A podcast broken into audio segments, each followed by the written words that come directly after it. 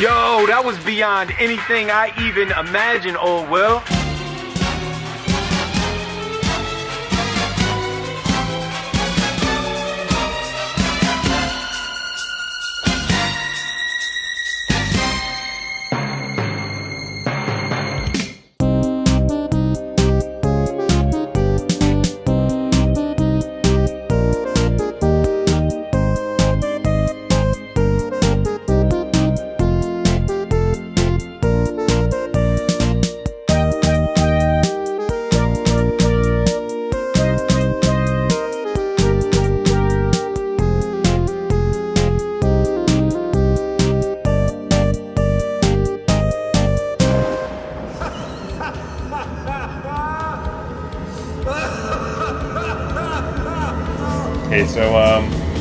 This is Project A Plus. My name is Hunter, and your name is Hugh. That's correct.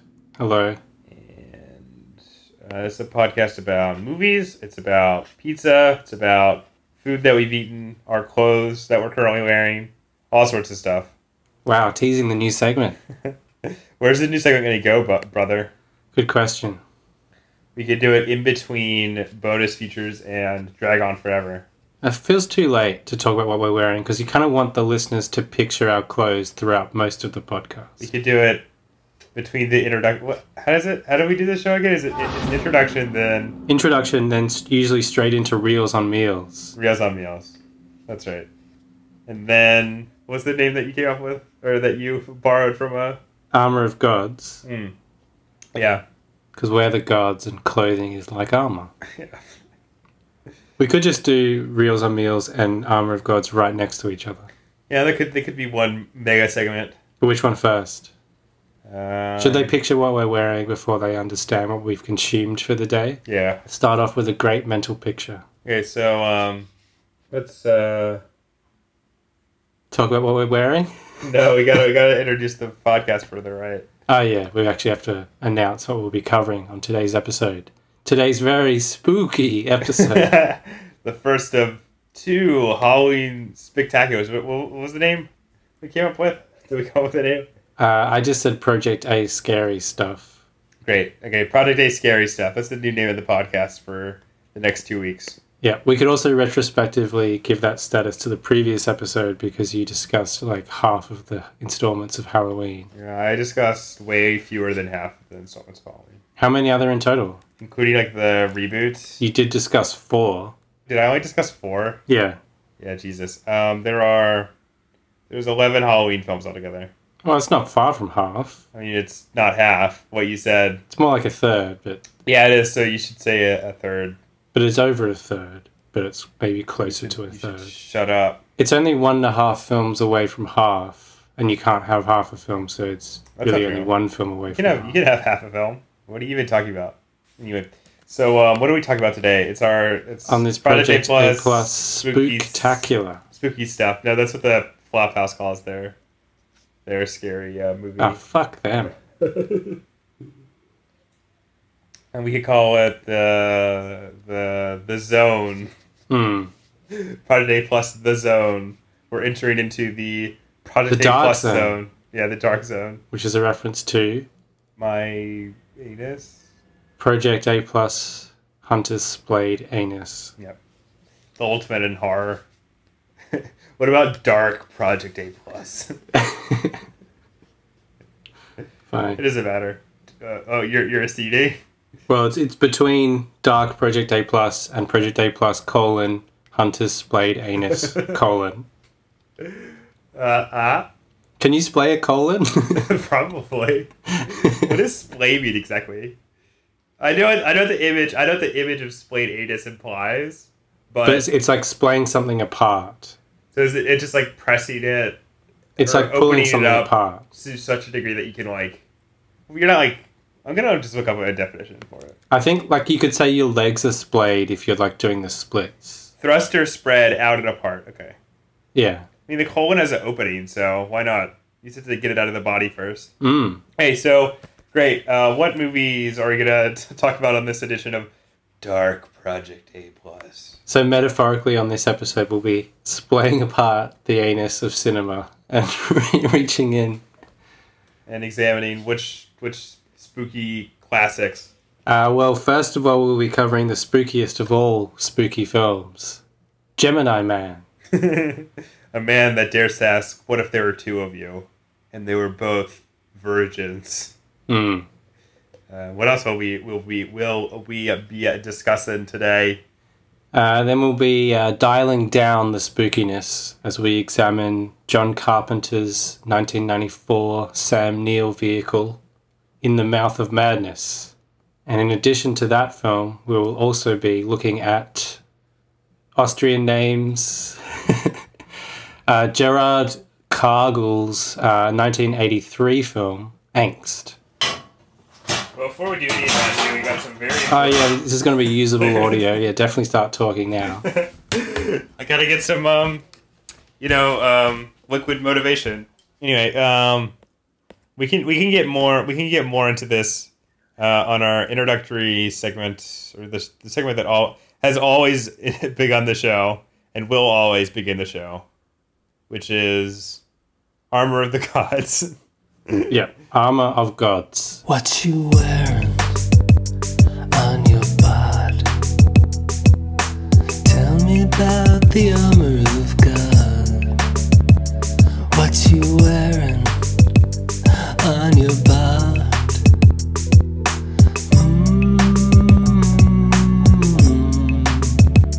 Mm. Go. now, Hugh, what armor is fitted across your god form this week? I'll probably be wearing one of two outfits for every single episode, but Wow, this this is so surprising because normally in this segment you talk about many different things that you consume. So I, I'm so shocked. so uh, I'm I'm wearing a pair of tan pants, Mhm. uh, a sort of light blue t-shirt. Mm. Is it nice and uh, warm in Australia right now? Uh, it is a dark green shirt over the top, unbuttoned, Mm, disgusting. and uh, I'm in a pair of sort of leather clogs. Huh. Shoes in the house, huh? Well, these are my indoor shoes. Um. Okay, so so I, what sort of what color socks are you wearing? They're black, but they have like uh, purple and grey streaks Mm, at one end, and a Bonds logo in red. Very interesting. How are you dressed, sir? What is your armor? Q. I am currently clothed in a sort of uh, button-down shirt that looks uh, a little bit like a Jackson Pollock painting. Hmm. It's got all sorts of um, blue paint sort of splattered over a um, off-white background. Wow. Bold. Sort of has a sort of has a has a floral uh, uh, implication, I'd say.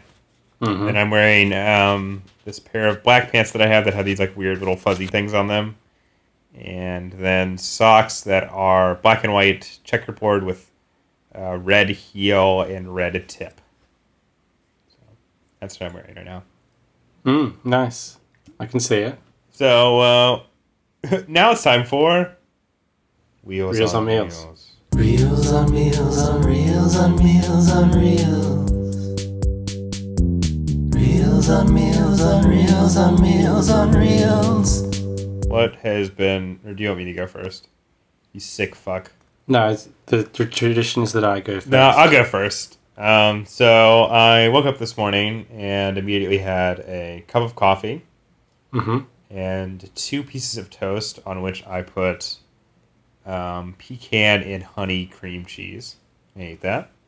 Mm. Then for lunch, I ate a egg and cheese sandwich, which I think was the same thing that I had last week. Yes. Then for dinner, I made myself a tuna melt.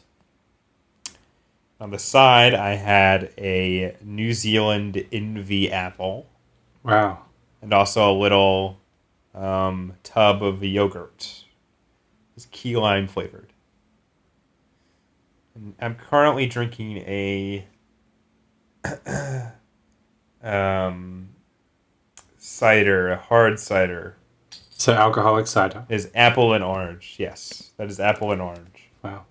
Now, you dropped a couple of Americanisms uh, there. Mm. One of which was the tuna melt, and the other of which was key lime flavour, Uh, uh, which might not translate so well to our Australian listeners. to to the dipshits who live in uh, the shitty country called Australia. So I, I think I know what a tuna melt is, but uh, you can correct me if I'm wrong. It's essentially like a toasted sandwich, like a jaffle, as it were, A what? um, with cheese and tinned tuna in it, I guess. There's a variety of ways, but the method that I have been making, that my girlfriend introduced me to them, is essentially this: an open-faced sandwich, right? Oh, open faced. So not a sandwich, really. We don't have to discuss this. Mm-hmm. um, but a slice of bread uh, on which I have placed some pickle slices, and then stick a bunch of tuna salad, which in, in my recipe consists of, uh, you know, tin tuna or canned tuna, as we say in the states, Mm-hmm. and uh, some olive oil, balsamic vinegar, um, pepper, uh, sweet relish, uh, onion, either red or white, and uh, that's it. And I mix that all together. And tartar sauce, of course. Right. You mix that all together. You glop that on top, and then you put a slice of cheese on top of that, and you stick it in the oven for five to ten minutes. And there you Like go. on the broiler setting. Yeah, exactly. Mm. And Interesting. then uh, you eat that up. You slop it down your throat. What about this key lime business? Um, I don't, I don't know what key lime is. You've had key lime pie, right? Isn't that a Yeah. rite of passage for Americans? Well, I would describe it as a rite of passage for Americans, but I would. uh, something that I grew up eating and loving. I love key lime pie. What's the what's the flavor of it? It's like lime. But that just seems like bizarre in the context of a pie. From It's like sweet. I guess we have like It's a lemon sweet. pie. It's sweet. Is it just like a like a lemon tart or a lemon Oh, pie? so a key lime is actually a uh, different fruit than a lime. Oh, is it? I didn't know this at all. Yeah, apparently this is something that I've just learned right now. So, so that's what it is. Okay, but it has like a, a presumably some sort of citrus flavor, Yeah. right? Yes, it's got a it's got a, sort of um, meringue texture. Key lime pies, that is. Uh, maybe custard. Maybe custard is the word that I meant Okay, instead of meringue. So, whatever. Who cares? our listeners. Okay, Hugh. What have you been uh, shoving down your throat and into your stomach recently? Uh, surprise, surprise. Can I guess? Like, can I guess? uh, Can I guess? Yes. Okay. You had a cup of coffee. You have to get it perfectly right. Okay, cu- cup of coffee. Correct. Piece of rye bread. Incorrect. Ah. Well, should I even bother continuing? Keep going. We'll see how many details you get right. So a piece of bread. Correct. Um, I'm gonna guess. I'm gonna guess a wheat, a whole wheat. Now, Incorrect. sourdough. Incorrect. Um, Just think of my economic condition. white bread. Yes. Okay. The loaf cost a dollar fifty. Uh, uh, uh, you just imagine if, if this were a, a movie, there'd be an insert of me like reliving neorealism movies right now. um, yes, so white bread, Yeah. um, some store brand uh, margarine Mm-hmm. on top, and then on top of that is layered some um, Marmite or Vegemite. Well, your first guess was right. Marmite. Hmm. So the the UK. No, the New Zealand. Oh, The New Zealand formula of the original UK brand. Gotcha. Gotcha. All right. So, um, is that it? Did you That's it. anything else? No? Well, okay. So, uh, shall we move on to our first film, Let's do it, babe. which is called Gemini Man? I'm older than when I was younger now. Used to kill,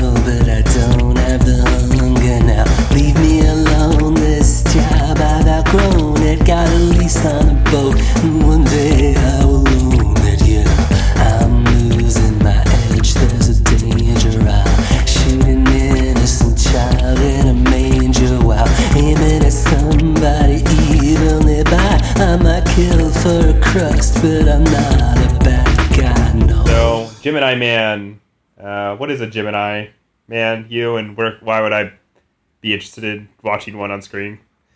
I mean, good question. uh huh. Now, uh, so what is it? What is Gemini Man? Well, Gemini Man is Will Smith, right? That's right. Uh, and Gemini Man is also a film that's been in development hell for almost twenty years. Correct. Um, and it is about a man who's sort of a, uh, you know, one of those black ops types, multiple, like sort of a serial Hey, killer. we can just say ops. We don't need to get racial about it. This is a movie about ratio. Um, anyway, so he's a sort of a, you know, an assassin, serial killer, basically. At one time, at one point, they reel off the number of people he's killed. And it was pretty high. He's a government goon. Yeah, he's killed way more people than like Michael Myers per se. Um, so I'm just I'm just asking questions here. Now, Michael Myers was helping, you know, rid the gene pool of idiot teenagers, right? hmm While Mr. Gemini Man was propagating American imperialism uh, through murder. So I'm just asking you, who's the real who's the real villain? Is it Michael Myers or is it Gemini Man? The U.S. government want you to believe that it's it's Michael Myers, but what my essay presupposes is, what if it's Gemini Man? anyway, anyway, so um, yes, Will Smith is this uh, who plays a character who has a name that I don't remember. Harry something? Henry? Henry Brogan. yeah. Yes, I remember the first name, not the last one. This is the Henry Um, Brogan experience because we get two of him. Um, and uh, so Mr. Henry Brogan uh, introduced sort of James Bond style, um, icing some fool uh, in a mission that you know doesn't go exactly as he wanted to. He's kind of getting a little old. Yeah. The the bullets aren't flying out uh, of the gun as fast as he'd like them to. Nope. Yeah, he, and he's decided that he's he's sick of all the killing. He can't look at himself in the mirror anymore. Mm. Um, so what is he going to do to help, uh, you know, alleviate his mental condition? He's going to retire, of course. So he, um, I don't know. I guess I guess being a, a government assassin makes you fabulously wealthy. Uh, so he has this sort of uh, oceanfront estate um, uh, in uh, in Georgia uh, that he is uh, retiring to, um, and you know I, I don't know. He runs into a Mary Elizabeth Winstead, and she's a CIA op trying to like keeping ta- tabs on her, um, yada yada yada, whatever. Uh, he goes and meets one of his old friends who is living a life of luxury and uh, sex tourism uh, on the high seas. Now, a lot, you know, a lot of times people talk about film as having, you know, characters that are suggested to be queer, right? hmm Now, th- this uh, this character is the only one that is suggested to be straight. that is interesting. um, anyway, so he tells him that something's up with uh, some the last guy he killed. He wasn't actually a guy trying to destroy America. He was working on some Russian gene guy. He was working for a project called Project Gemini or something like that. I don't I don't really remember. Yeah, it's been a little bit since this film. It doesn't matter. Some guy tells him that, you know, the guy you just killed may not have been a bad guy after all, as he had been led to believe. That's essentially all you need to know, right? Yeah, And the powers that be who control Gemini Man, Henry Brogan. uh, the Defense Intelligence Agency, the DIA, Did I laugh when they put that on screen for the first time? I did. I did. You. um, the DIA now think that he's a liability because he's found out that, that they've been misleading him. Yeah. So uh, first they send out a team of goons to try to dispatch him. Mhm. Does not work. Henry, has this ever happened to you before? Your own government trying to kill you? Nah, that's new. He flees to Cuba. Mary Elizabeth Winstead in tow. Was it Cuba? Am I inventing that? Colombia. It's all the same. He goes to exotic foreign locale. Yeah. he goes to exotic foreign locale, which offered tax break to the production. Number one. Uh, and he uh, he convinces Elizabeth, Mary Elizabeth Winstead to defect, I guess. hmm uh, and then meets up with his old friend Benedict Wong, whose character's name I don't remember. Baron. Baron, that's right. Uh, he's introduced um, smoking a cigar. He has a parrot or something. No, a toucan. That's about the the character detail that we get from him. yeah. uh, and uh, what do you know it? The the DIA has tracked him down once again, but this time they don't send a team after them. They just send one man, a Gemini man, uh, and this man is a clone of Will Smith, uh, who has come to kill him. When I saw him, it was like I was seeing a ghost. And then the movie goes on from there. hmm they go to Hungary. They meet up with the the asset. I don't know. Yeah, Who whatever, cares? whatever. Yeah, it the doesn't, doesn't matter. it's it's kind of just like a you know '90s. It's it's almost like it, it's almost like this film was a '90s um, high concept action thriller that got frozen and was unfrozen in the year 2019. Yeah. It's almost like that's exactly what it was. The concept of a man being chased by himself, that's a really compelling idea for a story. Um. Anyway, all that aside, um, despite our uh, lack of enthusiasm, Hugh, uh, this film has gotten uh, some critical pra- praise. Um, Has in it? Certain directions, at least for the people that I follow on Letterboxd. Okay. Um, um, both for its uh, sort of technological advances.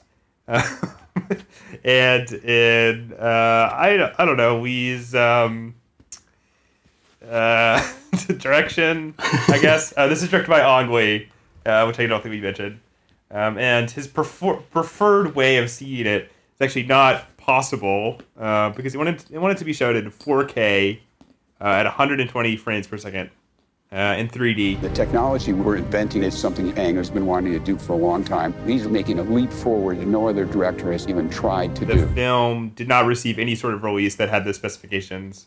I went to go see it in 2K at 120 frames per second uh, in 3D. What what frame rate did you see this film in? I, I'm presuming I just got it in 24. Yeah, uh, that's a shame. Uh, did you see it in 3D? No.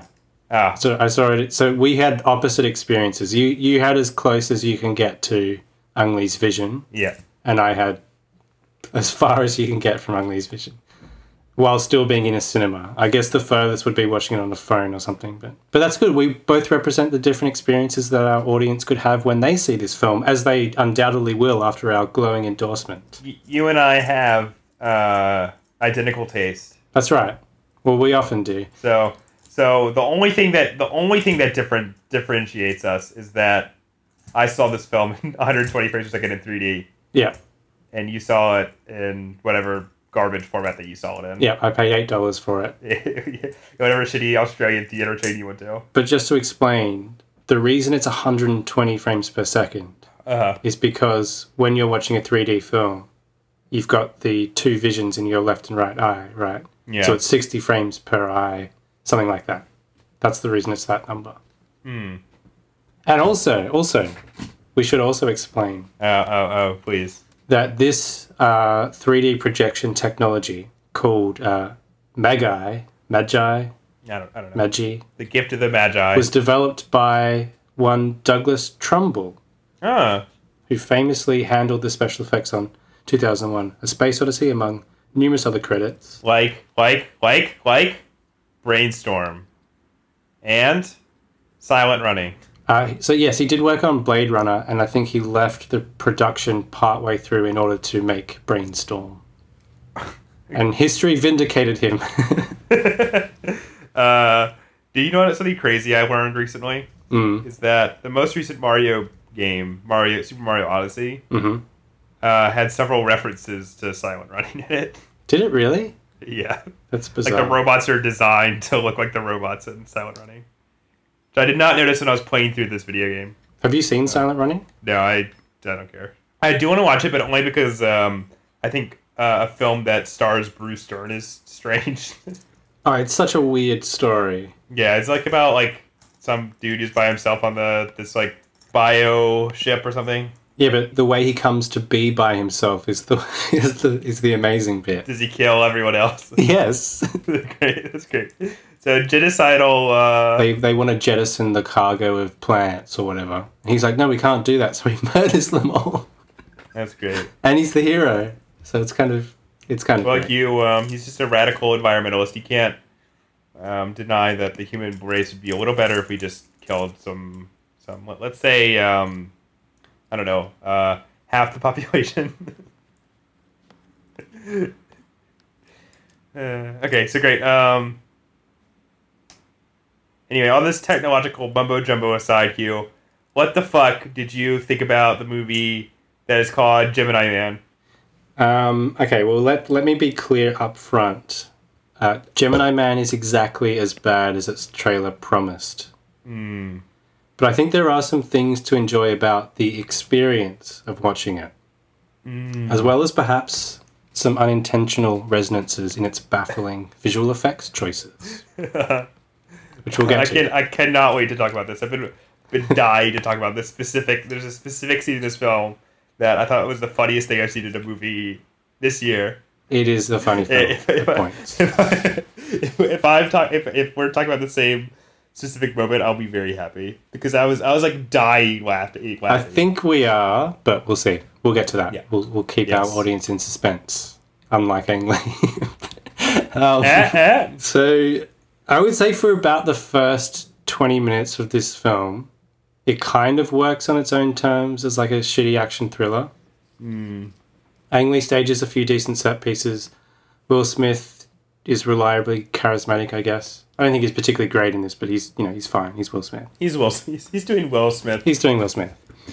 But yeah, I'd say after the first 20 minutes or so, partway through the sequence in which uh, Will Smith first jukes it out with his younger clone, things begin to fall off the rails.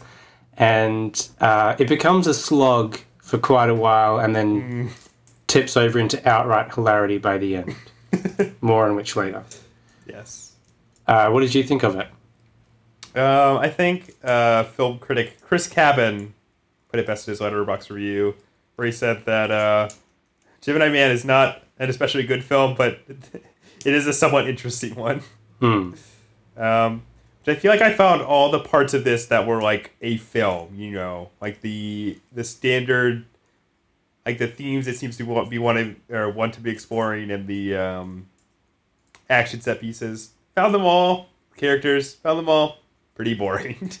Oh, yeah, like the, the screenplay for the film is dog shit. yes. So we, we touched on this before, like the original concept of the film, uh, which comes via one Darren Lemke, had been circulating since 1997, uh, at which time it was decided that the technology was not sufficiently advanced to pull it off. And since then, it's been reworked several times, uh, including by one Andrew Niccol. And the final script is credited uh, to um, David Benioff. Yeah. Uh, and And some other guys, a couple of other names, including Darren Lemke, still credited, although he had nothing to do with this version. Billy Ray. And yeah, it's it's it's it's it's a terrible script. So as you've already touched on, thin characterization, ludicrous contrivances, and it's peppered with that kind of wheezy quipping mandated by the modern blockbuster industrial complex. Um, I feel like this is kind of in line with uh, 90s action movies, though. It does call back to that as well. But I think I think certain aspects of the screenplay felt very contemporary in a bad way. Uh, it didn't it didn't feel especially marvelly. Hmm. I feel like is the you know default mode that blockbusters try to emulate. Um, What are you what are you toying with? nothing. Okay, I'm, a, I'm toying with a corkscrew. Okay. And my emotions while we're recording this podcast. Yeah, exactly. I just want I just want you to commit suicide on air. To give an idea of the quality of the screenplay, I will quote Benedict Wong. So, Benedict Wong is like the stock role of heavy set ex military buddy comic relief guy. and uh, he delivers this peach to the aircraft that he's just landed. Like most of my encounters, that was short and sweet. Thanks, babe. And at one point, a teenage delinquent uses the term wicked boring, I, I don't I don't remember this at all. which I thought was hilarious. I, I have to I have to admit that I did have a fever when I was watching this movie, so I feel like maybe I get given a fully um, uh, detailed rendering of my opinion because I was I was a little sick.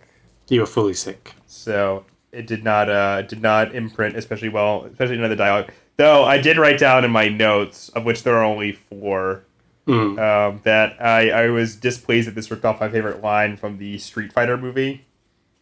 Um, but I don't remember the specific line in the in Gemini Man. But you just recently saw, so maybe you can help me out with this. Mhm. But the line I was thinking of in Street Fighter is there's this great scene where um, uh, M Bison is talking to Chun Li, and he's like, "The day that Bison destroyed your village was the most important day of your life, but for Bison, it was Tuesday." It's a great line. I can't remember what the line was in Gemini Man though. So it's like this Russian guy in Hungary. Oh, oh yeah, yeah, yeah. Where it's like, oh yes, now I remember. Where he's like, oh, all this intrigue in Soviet Russia. No, he says he says uh, when when the government tries to kill you, you Americans get so upset. But in Russia, that's just Tuesday, something like that. yeah, yeah, yeah. Thank you. So it was literally plagiarizing uh, '90s action movies. It was even the same day of the week. Yeah. Now, do you think I do you think the uh, sort of weird um, uh, gay subtext of this is interesting? Did you read it as a gay subtext? I definitely read parts of it as because there's that scene where uh, he's talking to Mary Elizabeth Winstead, and she's like, "Oh, could it be a son?" And he's like, "No, there's no way." And I, I, I, I you could read that in a different ways, a bunch of different ways, right? Well, Will Smith is a Volcel. yeah, or just an incel. But I mean, Hugh, what, what? How, here's here's one way. How, there's there's other ways you could have sex and be a super spy and not have children. But they allude to the fact that he that he has an attraction to uh, Winstead. No, that that his younger self had an attraction to her, but that's when he was younger. and now that he's matured and realized his sexuality, Yeah, all right. that um, I just th- this movie is so like sexless in general, though. Hmm. It's it's very weird that they they sow the seeds for like some sort of romantic connection between uh, Winstead and Smith, but it never Yeah, never happened. But that's that's that's another that's another like sort of uh, queer reading you could get into it, right? well, yeah, because they by the end they assemble a, an unconventional family, Yeah, well, you know, father, mother, clone. and they yeah yeah you you're kind of right because then they've had a child without having to have sex. They Yeah, just exactly. Have this clone. It's, it's a parable about um, queer reproduction. Hmm. And there's also just the way that like a Mary Elizabeth Winstead's character is like costumed and stuff that's very sort of queerish, you know. Hmm. But I feel like that was probably because uh, if I had to make a guess, that they wrote her character as a man, and somewhere in development it it came into uh, her being a woman. I mean, that makes some sense if you think of it that one way, but I can't imagine this film not having that role in it. Like, it's so generic that it has to have, like, some thin love interest character. yeah, but it's weird that there's no like love interest character. But, you know, this this is like a carcass of 20 other screenplays. yeah, yeah. Who knows? Um, but I also really enjoyed the scene where uh, Will Smith is talking to his younger self, and he's like, "How old are you? Twenty three? Still a virgin?" oh, that was really funny. there's a, this movie. There's like nothing to this movie. It's just like a shitty like ta discussing like the narrative or the direction. It's not gonna like yield anything. There's nothing to it, right? No.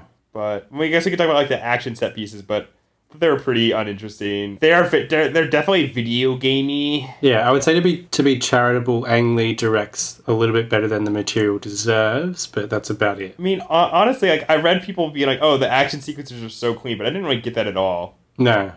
They felt very sort of standard. I would say like the the high point for me in terms of the action was like the first part of his uh, first encounter with the clone when he's sort of jump, jumping over rooftops and there was like a there was like a nice sort of visual palette. Yeah, that's kind of that's kind of Bourne esque. Yeah. But as soon as they fucking get on the motorcycles, I was like, I don't care. The rest of that sequence is absolutely terrible, but like the the initial setup when he's not quite sure what's happening and who's following him was quite well handled, I thought. Uh, the, I mean, like the video game quality was definitely like sort of, you know, pushed to the center with the the high frame rate too. I can only imagine how weird it would be seeing this in 120 FPS and how much worse it would come across. I don't know. I didn't really notice it for the most part, to be honest. It just felt sort of uh, superfluous almost. Like it just made everything feel like kind of flat and, and dull. But I imagine that the film felt that way anyway, so I was like, whatever. It's weird that so many people have like been harping on it, but I can't really.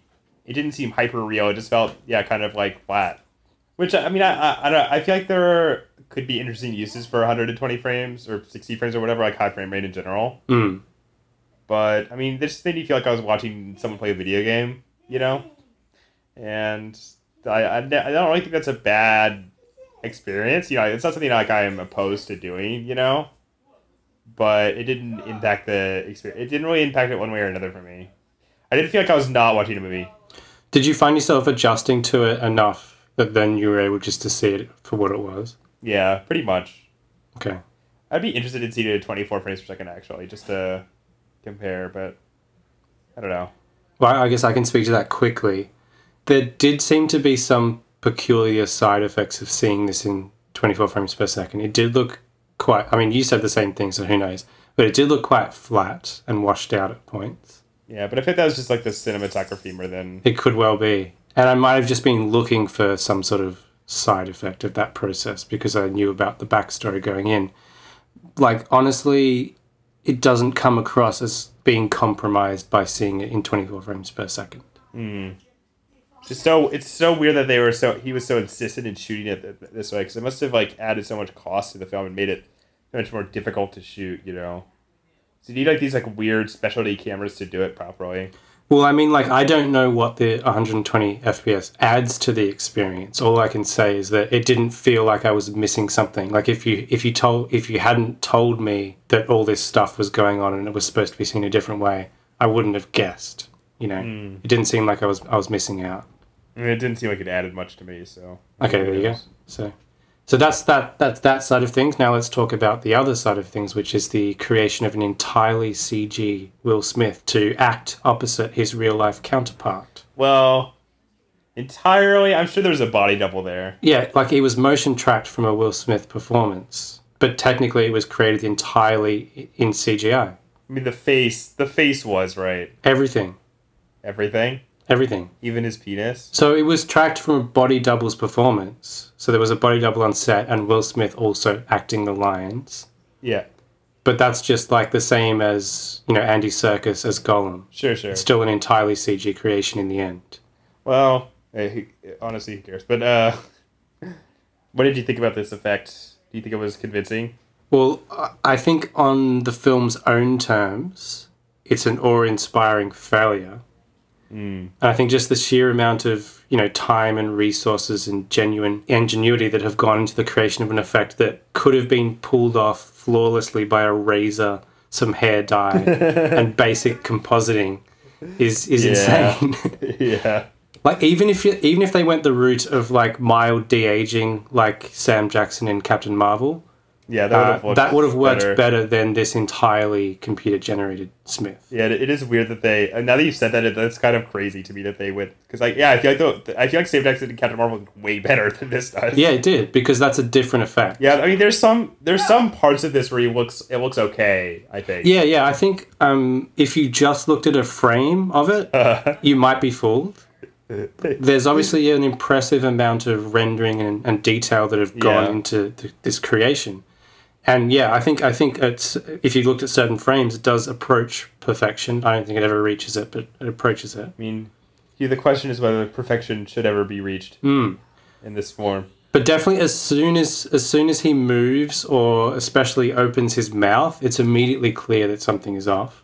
Yes. Like replicating human facial movement, especially around the lips during speech, is is probably the most difficult task for an effects artist. Creating a digital human is one of the hardest things you can do in visual effects. This is not de-aging. This is not face replacement. But what you see for Junior is a completely digital creation, 100% driven by Will Smith's performance capture. And the problem is the risk of the uncanny valley effect mm. make it such an insane proposition. Like it either has to be flawless or it will be wrong. It'll look off. Uh-huh. There's like no margin for error. Yes, that's true. Whereas there obviously is with things like, you know, creating a building or a car, which often is CGI and you never notice it. Like Hugh, for instance, I learned today that the film Parasite has over 300 CGI set shots. Wow, does it really? Yeah. So like the thing is though, like even at its best, it's still it's still not good. It still doesn't work. But I mean, even even as best, you're you're still sort of confronted with the, the pointlessness of it, right? yeah, which I think we'll get to in terms of the resonances that this film has. But it, it's it's also clear to me that they the effects team had to make a lot of compromises, you know, which is par for the course when you're producing blockbusters on this scale with with certain time constraints. Yeah. So they obviously have finite resources and they have to decide which shots to spend the most time on. So some are sort of impressive just as a feat, even if it doesn't work. But some look like the shittiest deep fakes. Yeah. Especially this the final scene set on a college campus. Dude, the scene where I was like, I started crying because I was laughing so hard. It looks it looks insanely bad. There's this shot of like young Will Smith waving from across the grass. Oh, I think he had escaped from like the clone lab early, and like his face had been like melted a little bit or something. it was so funny. And you can't really blame the effects artists because they were probably pushed to the wire and like that they had to make a decision. Presumably, that's why the majority of the film is like set at night or in sort of like dark locations. Hmm. And one of the one of the reasons I, I, I assume it looks so shitty is because of uh, the fact that it that whole sequence takes place in the middle of the day. That's true. That that could well be the case as well. Um, but that scene I thought was so funny. it was I it's laughed hilarious. so hard. um, did you did you like the fact that this the film's title is a lie? That it's not a twin. Yeah, there's three of them. Hmm. The fuck? So is this the point where we can be a smartass about it and say that uh, the CG Smith represents the threat of obsolescence that looms over every Hollywood star? Mm, Yes, it is. It's exactly that point. great. Um, so there's obviously always been the threat of uh, an older actor being replaced by the younger model, but with the advancements in technology, that threat goes even further. I mean, Perhaps. I mean, like in it goes both ways because some older actors might get a lifeline by being employed in a role that they otherwise wouldn't have got because it needed a younger actor. Yeah, and like The being Irishman. de-aged, like the Irishman, something that wasn't possible before without this this technology. But then you could also posit that maybe sometime soon the studios will come to the realization that it's cheaper just to digitize your assets and then generate new performances without your participation. Like this ironic fountain of youth. I I for one uh, gleefully anticipate that age. I hope that happens. It'll be funny. I agree. I hope they look exactly like the end of Gemini Man. That I would love that. I would love for like one studio to try and then just to bomb horribly. And I, I think, although it may be unintended, you can say that the very unreality of the clone also gives it some extra resonance. Like in that in that first uh, confrontation, it comes across like this weird CGI ghoul, almost as if we were watching a Halloween appropriate horror movie. The uncanny doppelganger. At other times, it feels like Will Smith is like battling his own IMDb credits. Like Will Smith in modern day action sci fi mode versus the Prince of Bel Air, essentially. They should have had him do a rap. At one point, they talk about where they respectively grew up. Uh, And uh, the clone grew up in um, Atlanta, I think. But Will Smith says he grew up in Philadelphia, but he didn't break into the song, so I was disappointed. in which song? in West Philadelphia, born and raised on the playground where I spent most of my days. Chilling Cannot- out, say, uh, relaxing, and cooling, and shooting some b-ball outside of school. When a couple of guys who are up to no good started making trouble in the neighborhood. I got one little fight, my mom got scared. She said, "Move me on, on with Bel Air." I was for a cab when it came near. The license plate was fresh. I had dice in the mirror. If anything, I could say this cab was red. I thought, no, forget. You're home to Bel Air. Did did did did I pulled up to the house about seven or eight, and I yelled to the cabbie, "You're home. Smell you later." I looked at my kingdom. I was finally there to sit on my throne as the Prince of Bel Air. You know that one? No. What do you think we'll do? They'll do a Fresh Prince of Bel Air uh, reboot. They already are. They've already announced it. Really? So some guy, first of all, some guy independently made like a gritty sort of updated version that was not as a sitcom, was like a one camera drama. That sounds like torture. And that attracted the notice of Will Smith. So there were a couple of uh, videos on his social media account of him like meeting the director and talking about this. And then I think recently they did announce they're actually making some sort of reboot or spin off of The Prince of Bel Air. Anyway, I don't, I don't care. Never watched it. to follow on from the themes we're talking about, the amount of technical innovation that went into this just feels so perfectly redundant. Yes. But let's talk about the action climax where things get particularly amusing. Oh, and uh, this is after um, uh, uh, Benedict Wong has been iced to the result of me not caring. I don't even remember how he died if he died. Did he die? Yeah, he does. they, they have like uh, like two lines where like, "Oh damn, Baron." I knew he was gonna die. Like I was like, you know, as soon as you see him introduced in the film, you know he's gonna die. Yeah, But I didn't just, like actually they, notice they, it. They weirdly underemphasize his death because like they're they're in that like um car right, and he Hmm. gets blown up, and all of them jump out besides Benedict Wong, and he gets blown up with it. Oh, is that all it was? Like he just didn't Yeah. jump out of the car. It wasn't even visually clear. No, that's why it's like so bad. But yeah, like like so we see this evil masked guy who sort of it reminded me of Jason or the bad guy in Mad Max 2. And Ang Lee does like a smash zoom into his face in a pulpy way that doesn't really suit the tone of the rest of the film. And then he starts unloading this like ballistic machine gun everywhere. Uh-huh. One of my favorite bits of the entire film was when we get this we get the revelation that there's a, another Will Smith, this new flame retardant Will Smith. Like, I mean, I guess he's not flame retardant. He just doesn't react to pain Yeah. because they've engineered him that way to not be, not to be human. Um, and he's there's this sequence where he sort of walks unfeelingly through the fire, and it's some of the worst CGI fire I've ever seen in my entire life. That that definitely reminded me of like countless video game sequences where that exact thing happens. I don't know what it looked like in 120 frames per second, but it looks so Uh, bad it just my looked- screen. mean, but, but like it, it was terrible. But I, I don't know if the, you know, if you say it looked bad at 24 frames a second, then I don't know if the, I can't I can't say if it if it made it look worse. You know. I was just wondering if it was like designed a particular way for the higher frame rate for whatever reason, and then it looked weird when it was transferred down. I don't know. No, it definitely did not look good. It looked, but it looked like it looked like unbelievably bad. Like they literally didn't have any time to to Mm-hmm. Render it the didn't file. it didn't look it didn't look that especially bad to me. It just looked like shitty CGI fire, which always looks shitty. Well, it used to always look shitty. It doesn't look so bad these days. They're Mm. they're a lot closer than they used to be with things like elemental stuff that they can generate procedurally, like fire and and water, is a lot better now. You can get pretty decent fire these days. Mm. Um, it definitely used to be the thing that always stuck out with CGI. But here, yeah, here it looks like it was from Spawn, the 1990. Uh, I don't think it, I, I don't think it looked that bad. So maybe maybe it did look better at, at 120, Okay, but I have no idea. good film. Was it? I think it's a pretty bad film altogether, but it has definitely has some interesting moments in it, The only reason to recommend it is to laugh at like those end scenes. which are so funny Yeah, the, the campus bit was an amazing note to go out on. because he just looks so, and it's like it's like, mom and dad, I've adjusted to campus life. And he's like, he's like telling him what he should do, and he's like, Dad, I want to make my own mistakes. He's like, but I already made them. Dad. I, I would like to see this this um, sitcom spinoff. Billy and the Clonosaurus, Willie and the Clonosaurus. No, it would, it would have been great if at the end he said, No, this college life isn't right for you. I'm sending you to your aunt and uncle in Bel Air.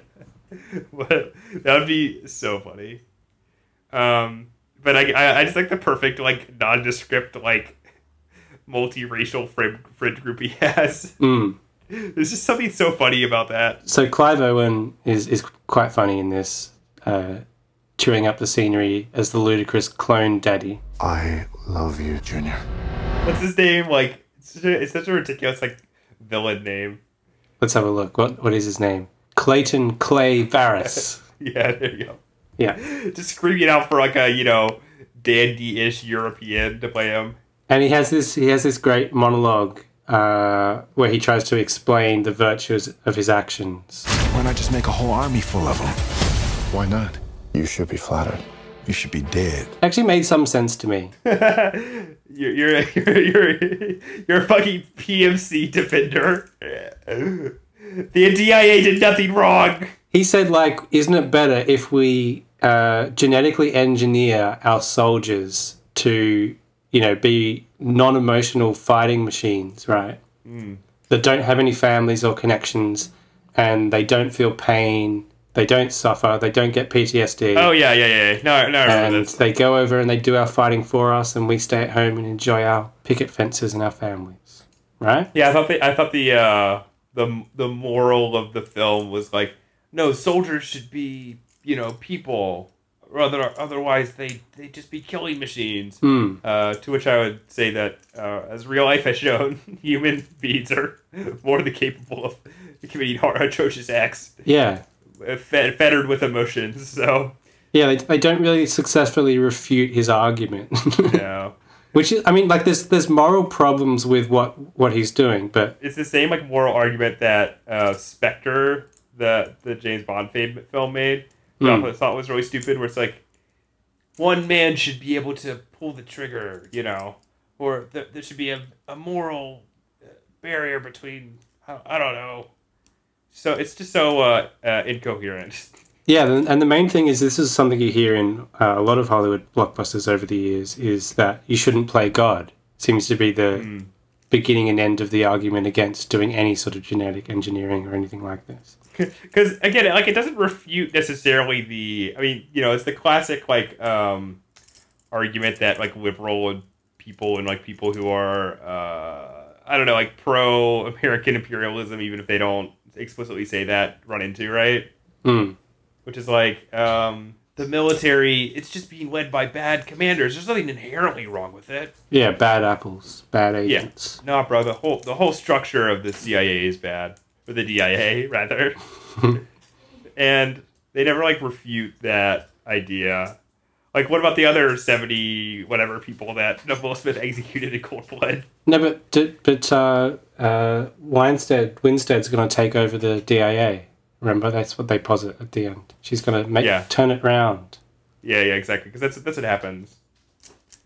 He's gonna turn around like Justin Trudeau is gonna turn Canada around in the second term. I'm just I'm just trying to be topical here. Well, because yeah, they also try and uh, at one point uh, when he meets the guy he th- he thought betrayed him with that mission, he's like, Uh-huh. "I swear that's the only time it's happened. All the other people you murdered have been perfectly it's like, bad." I, maybe you could argue that that's like what the film is saying. I doubt it. I don't know. But no, I feel I feel that was there just to support the fact that we want Will Smith to be a really good guy. Like this mishap only happened once. Yeah. What what else is there to say about Gemini Man? Is there anything else? It's, a pretty unremarkable film altogether. It's like an off-putting clone of better films. Eh? Eh? I mean, I feel like this movie is just a, a worse version of like Face Off, you know, Yeah, which is a great film. face off with none of the pleasures. No, uh, uh, they should have brought John Woo to direct this. This would have been perfect as a John Woo film, more so yeah, than it an could have Ang Lee been film. like, like a follow up to Mission Impossible 2. Hmm. I wonder if he was ever attached to it. Uh, we should read off the list of actors and directors who were attached to this film at one point. Tony Scott was attached to it before he. That makes sense. I think that's sort of it's pretty pretty into his wheelhouse. Okay, let's see. Here here's some of the uh, other directors: Curtis Hanson uh, and Joe Carnahan. So, and just a, just a small number of the the stars that were attached at one point. Ready? Harrison Ford, Chris O'Donnell, uh, Australia's own Mel Gibson, Jon Voight, Nicolas Cage, Brad Pitt, Tom Cruise, Clint Eastwood, Schwarzenegger, Stallone, and Sean Connery. So. Almost all of them make sense in a way that Will Smith does not. Yeah, because he, he he never really plays like this sort of like um I don't know. There's something really dour about his character in this that seems ill suited to Will Smith's like persona. You know? But even that aside, he hasn't actually physically aged in the last like 25 Yeah. years. That is, I mean, that, that's all. That's like an ultimate argument about why his or the the, the CGI is like so uh, unnecessary for for the Will Smith starring version of this film. Is that you could just shave Will Smith and like you could put hair dye. And that I'm presuming that's why they gave him that shitty goatee is because yeah, it, they, they need to emphasize his age somehow. Yeah, yeah. But again, without it, he probably looked like he was, you know, 25 or whatever. And there's that great line in the end where he's like, "You wish you'd look this good as me when you're 51." Eh, eh, eh. How old is Will Smith in real life? 51. I looked it up. They must have projected. Yeah, Will Smith looks good. Will Smith has like aged the best of uh, yeah, his generation. of those actors. Yeah. Um, because Tom Cruise is is is pretty good, but he's definitely visibly different than he was. he definitely has. He definitely has some. Uh, you can see the wrinkles under his eyes. Yeah, shit. there's a lot of weathering on his face, even though he looks Yeah. pretty good for his age. Yeah, I'm trying to think of other like stars at that at that time. But like, if you look at Mel Gibson, like he looks hideous now. Harrison but I mean, Ford Gibson's. Gibson's Gibson Gibson's like significantly older than he is. Yeah, that's true. Like who else is like Brad Pitt is around that age, right? Hmm. He looks he looks pretty good still, but he still definitely looks older than it, he looks like he's aged. There's definitely like skin weathering in all these people, Will- except for Will Smith. Will, Will Smith. I mean, like Brad Pitt and and um, Brad, uh, Tom Cruise look like they've aged really well. But Will Smith just does not look like he's aged. Yeah, know? exactly. So basically, if you were doing the de aging effect that they did on Captain Marvel, which they did really well with Samuel L. Jackson, so all they would probably need to do with Will Smith, if anything, like honestly, they'd get away with literally just shaving him it'd be, and dyeing his hair, be fine. But if they wanted to do it, a, go a bit further, they could probably just narrow his face a little bit Yeah, yeah. because like as you age you do your face bloats out and i'm not even sure if it has with will smith but if anything that would be the only thing that, that would be much different Yeah. Well, all right. Let's let's. Uh, I think we've um, juiced all the all the water we're gonna get out of this rock. So mm-hmm. Let's uh, move on to the blood out of what's the saying? Polizza story Pass a piece of pizza, baby. I want some pizza, lay me out a slice. Fetch a felon feature for me. It's a Polizza story, dig them fights. You, I've not had any pizza since uh, between the time we last recorded and now. Uh, so I have nothing to contribute. so the burden falls on me to justify Yeah. this segment fortunately two days ago on the day that i saw the movie parasite which we'll discuss on our next halloween special i went on a pizza odyssey with a friend of mine that I saw the movie with, A pizza Odyssey. a pizza Odyssey. And I uh, made it my mission, our mission, to sample all the New York style pizza that was available in the Melbourne city area. Uh-huh. So I had three uh, places on my list that promised slices from 18 inch New York style pies. Whoa, big big daddy. So the first one we went to was a place called Sal's Authentic New York Pizza. Did you throw a uh, trash can through the window after, after leaving? And the owner, like there was the life story, and the owner actually was called Salvatore. So Did, did he have did he have pictures of Italian people on the wall?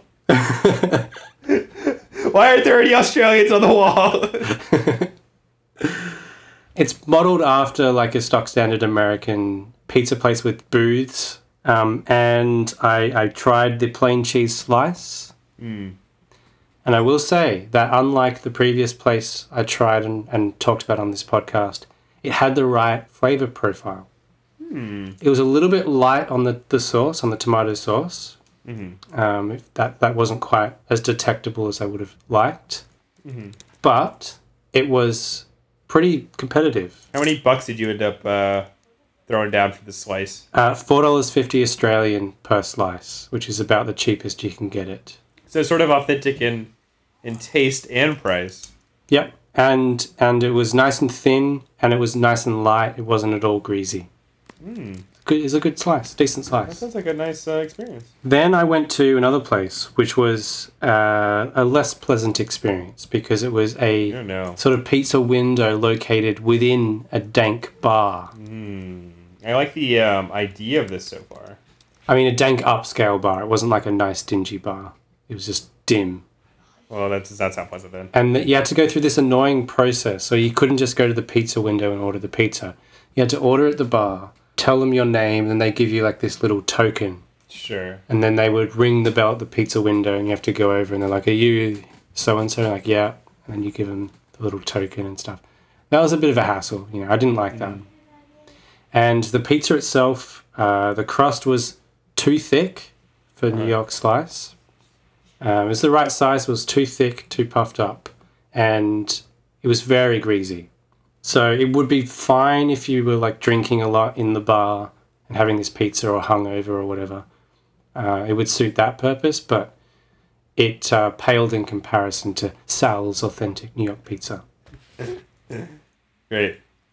And then I That's it? dragged my That's- friend oh, to our last For stop, fuck's sake. which was a pizza restaurant called Pizza Pizza Pizza, hmm. which I've been meaning to go to for a long time. As I think it's the first one I'd heard of. that had these slices available. But unfortunately, it was closed on Monday. Lame. That's my pizza story. Wow. Well, it certainly knocked mine out of the park.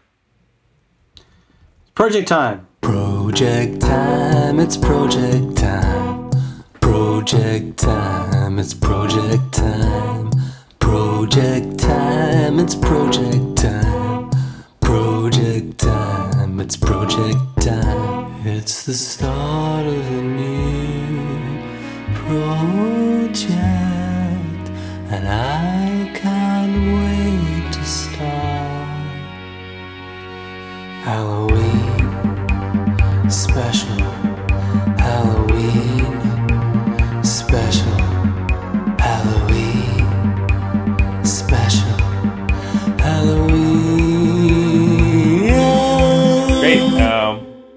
What do you would you like to talk about? Angst or in the mouth of madness first? Uh, let's start with In the Mouth of Madness. I think we should talk about Angst first. In the Mouth of Madness. Angst. In the Mouth of Madness. So Angst is a film about a serial killer. In the Mouth of Madness is a film about. No, let's do uh, let's do Angst. let's do In the Mouth of Madness. Let's do Angst because it's shorter. I mean, we're not going to replay the whole films on the podcast. Yeah, but I feel like I would rather talk about Angst first. So let's do that. I feel like I'd rather talk about In the Mouth of Madness first. Let's flip a coin. All right. Uh, I'm gonna go on to a coin flip. How do we both verify that we're flipping the same coin? Um, I'm sure there's some service that does that. All right, let's find it.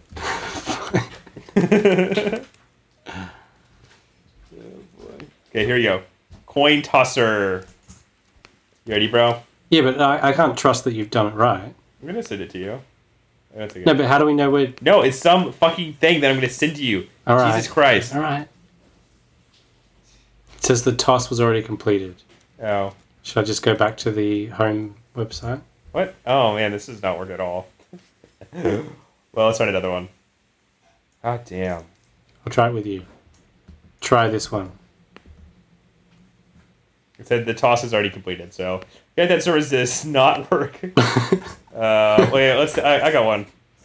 Okay, heads, hogs, tails. Okay, here we go. Let's see if this works. It says that coin toss ID was not recognized. Check the URL and try again.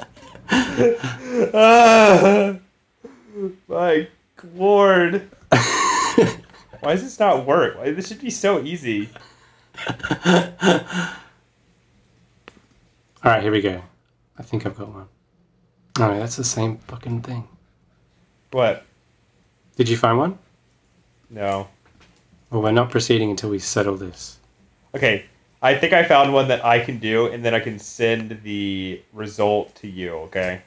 You could have just do it, do it however many times you want to get the desired result. No, but it'll, it'll show it'll show how many times I've done it too. I think. Hmm, I don't, Okay. know about that. but what else do you fucking suggest? We could uh, we could do it over. Uh, no, okay. All right, go do it. instead of instead of the video chat, is that what you're saying? Yeah, I was gonna say that. That'd be way too much work. I don't want to see your face. okay, okay, ready? Do you want heads or tails? Uh, I want uh, tails. Okay. It was heads. Give me the proof, motherfucker. Wait, I just gotta, I gotta just gotta do my IP real quick so I can flip this a bunch of times. you happy? No, Why not? Look at the link I sent you. that doesn't prove anything. yeah, it does. It proves a result of heads. The problem is now I can't do it because under my statistics it says one heads and one tails. So I did one tails to test it out, and now it looks like. hey, fine. Oh, Here the we go. Here we tails go. the, the test out. yeah. Okay. Why don't Why don't we, how, now? Having said that, I can share the uh, statistics with you. Right? Do you see this? Let me Let me send this to you. Okay.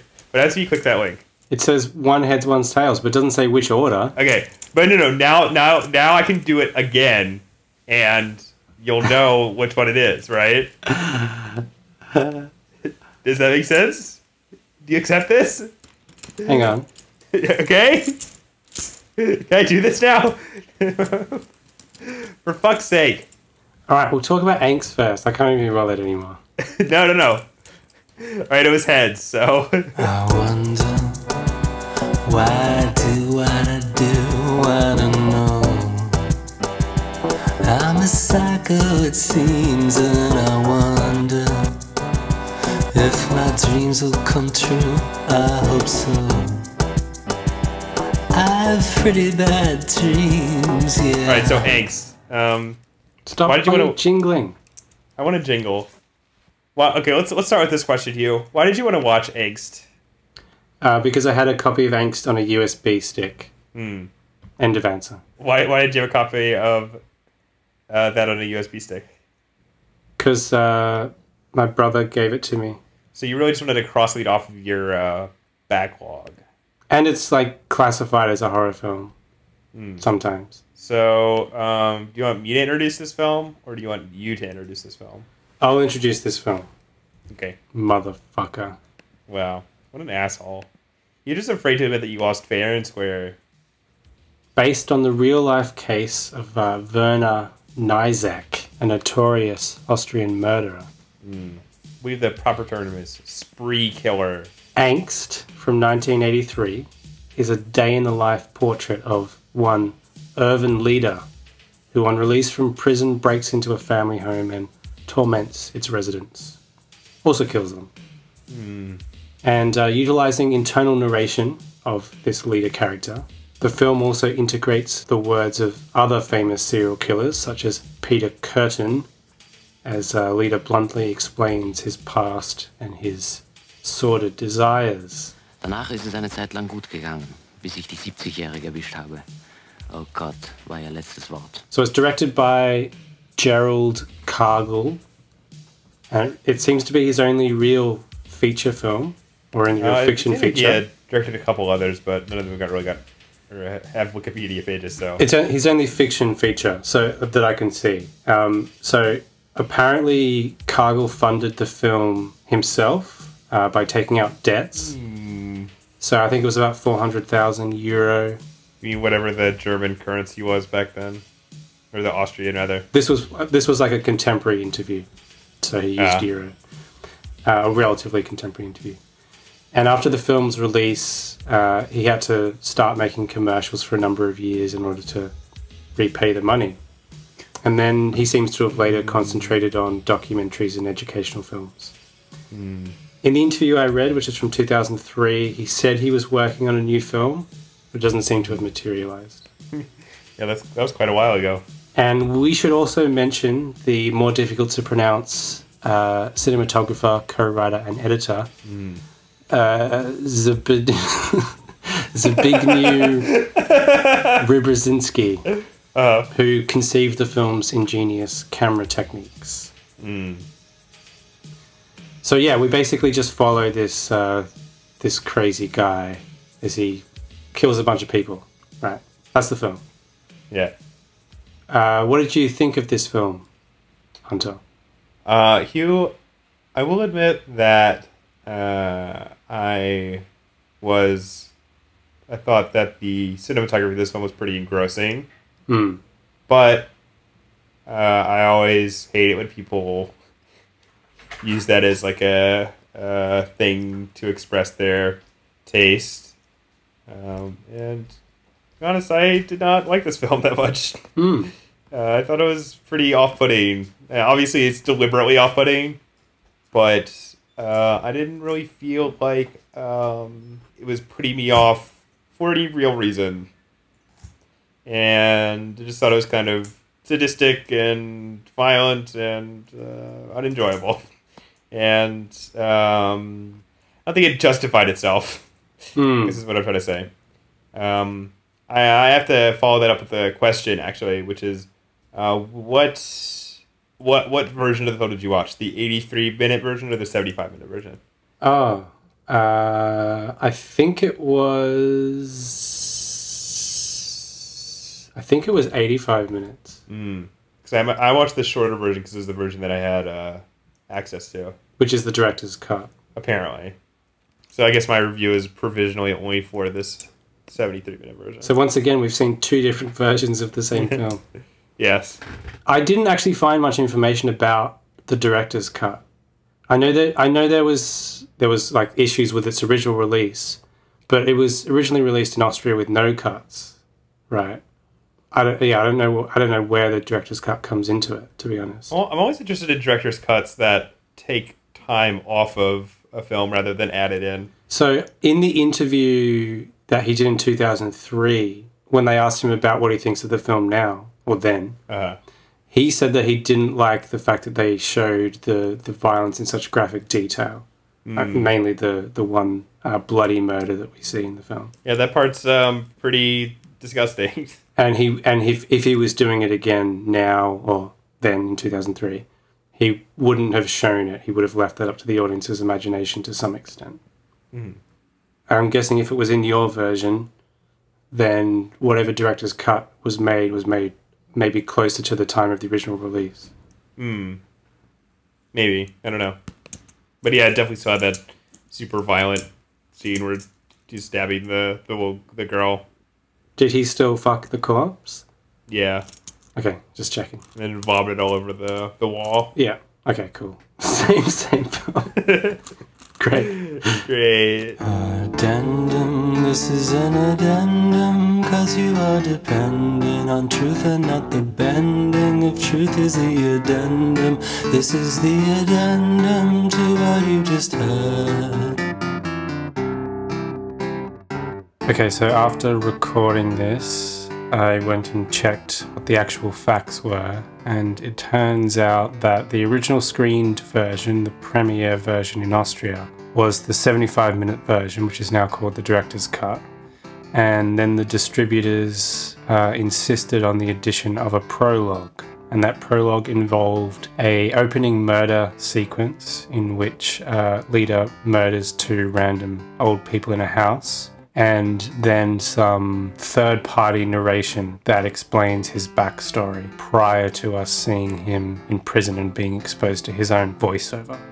So that was not the intention of uh, the creative team, and they added it at the behest of the distributor. And then when Kargl had a chance to do a director's cut, he removed the prologue entirely and also because he was uncomfortable with the way he depicted the bloody murder at the center of the film, he made the controversial decision of darkening the image for that sequence.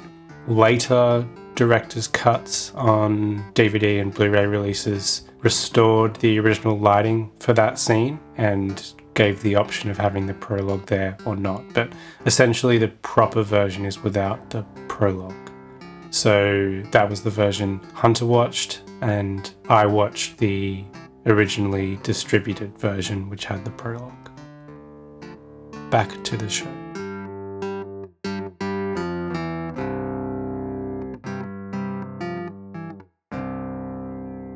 So it didn't it didn't really do much for you. Yeah, that's true. I, th- I thought it was effective for what it was. Uh, certainly an effective display of technique, if nothing else.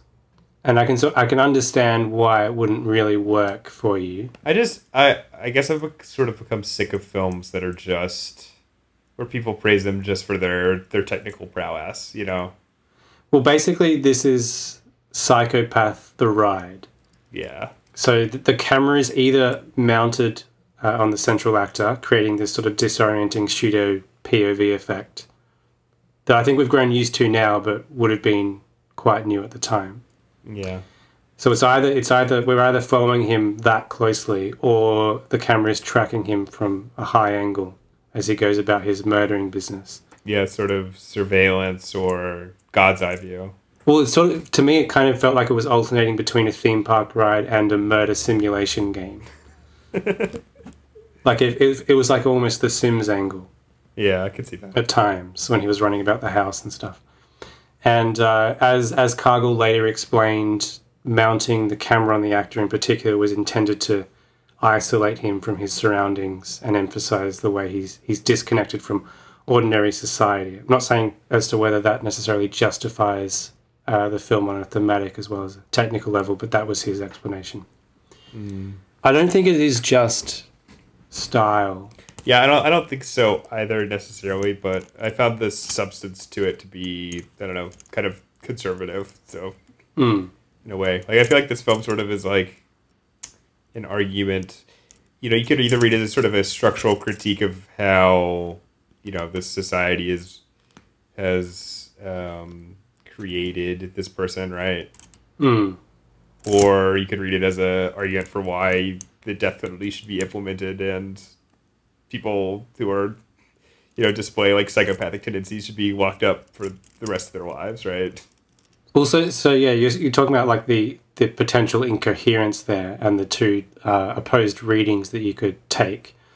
But I also think that the thing I liked about it is the the constant retelling of his story. So first we hear it from an impartial, like third party narration. Uh-huh. Then we hear it repeatedly uh, in his internal monologue. Yeah. To me, that that it, it, it made for a kind of ironic pathologizing Mm. where we, we keep hearing the same story over and over as if it's actually going to explain these hideous acts of violence. And it's almost positing that they can't be reduced to pat biographical interpretations. Yeah. It kind of felt like a joke to me. I didn't I did not get that. That kind of extends to the what you can interpret as metatextual stuff in the way he tries to stage direct the murders. Mm. and uh, and obviously that doesn't really go to plan in the end, but that mirrors what the film is doing. The violence is kind of devoid of conventional thrills, and I think it's more disturbing as a result. And and what I, I particularly appreciated, in as much as you can appreciate the side of someone horribly murdering people, there's there's this awkward physicality to the violence uh, that's emphasized in a way that it's usually elided in other depictions of screen violence. Mm. So we, we get to watch as Lita laboriously drags all these bodies over like broken glass and downstairs in a way that looks genuinely painful for the actors having to perform it, especially the elderly ones. Yeah, which made the whole production seemed vaguely immoral to me. yeah, so. it did. I agree. Um, but yeah, I think there's there's there's interesting stuff in this film. I don't I didn't I didn't find it necessarily like an empty exercise or anything. It's not necessarily my cup of tea. I don't particularly like this type of thing, but No. I, I can respect this film. I I don't think that I can. I like I really like the score as well, which was by an ex Tangerine Dream member, Mm. Klaus Schulze. I thought it was okay. Like initially, it's kind of like the sort of score you It seemed Dario Argento light to me. Yeah, it's the sort of score you'd, you'd expect. Um, similar to the score in Suspiria and or, uh, similar to John Carpenter, who we'll talk about. That tinkly arpeggio, uh, minor key arpeggio type thing.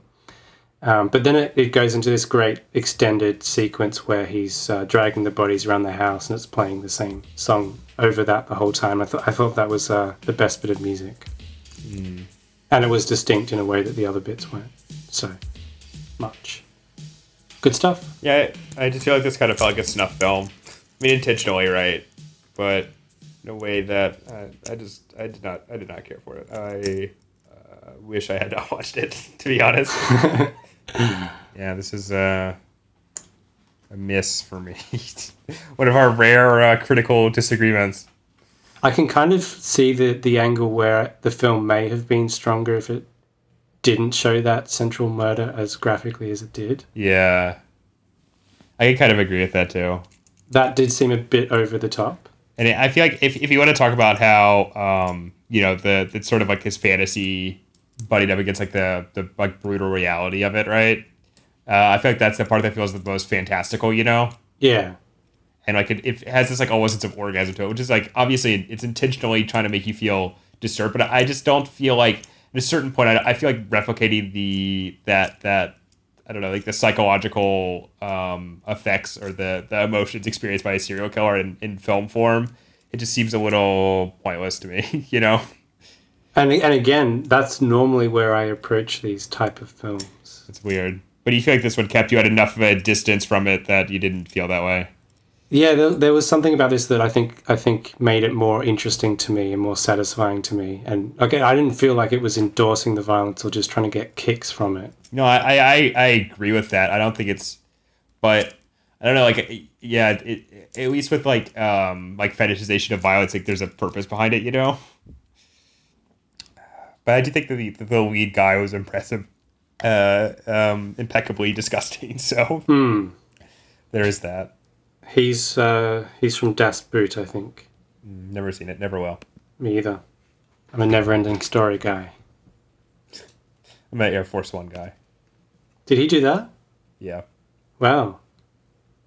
Jordan Peterson did Air Force One. I didn't even know that. Wolfgang.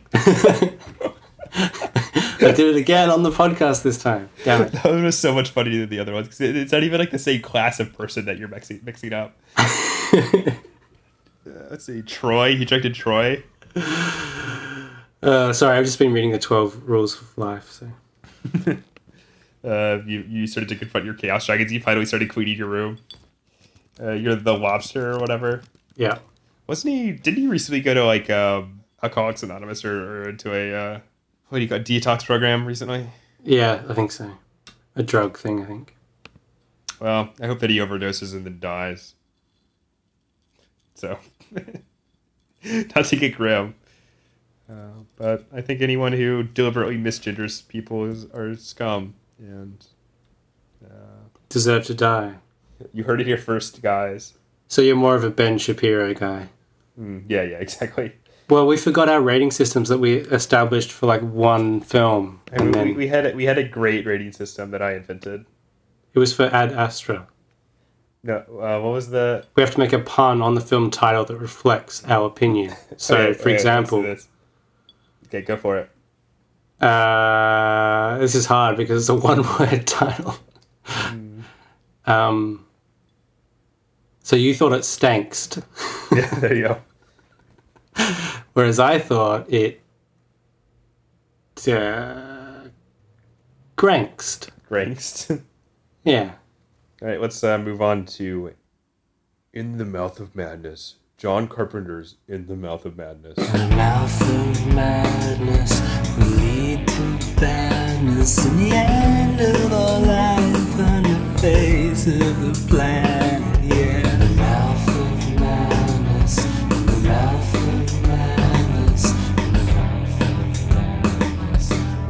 Movie which stars Sam Neill, New Zealand's own Sam Neill, That's right. as a insurance investigator, a la Double Indemnity, Mm-hmm. uh, who was introduced to the film being wheeled into a sanitarium. I'm not insane. You hear me? I'm not insane! he draws all these crosses over himself. Uh, an unnamed sort of operative, um, played by David Warner, walks in, starts interviewing him about his life. Flashback. It, it seems there's some sort of light apocalypse going on outside the sanitarium's walls. Mm-hmm. Um, and now I'm going to find out why. Which is that so Sam Neill is wrapping up a case with the company that he works for, and then uh, he goes and gets dinner with the company head or lunch, whatever. He goes to a diner, and uh, the the city that he's living in is plastered with ads for uh, the newest novel by Horror writer Sutter Kane, a harmless pop phenomenon or a deadly mad prophet of the printed page. This was the scene today outside several city bookstores.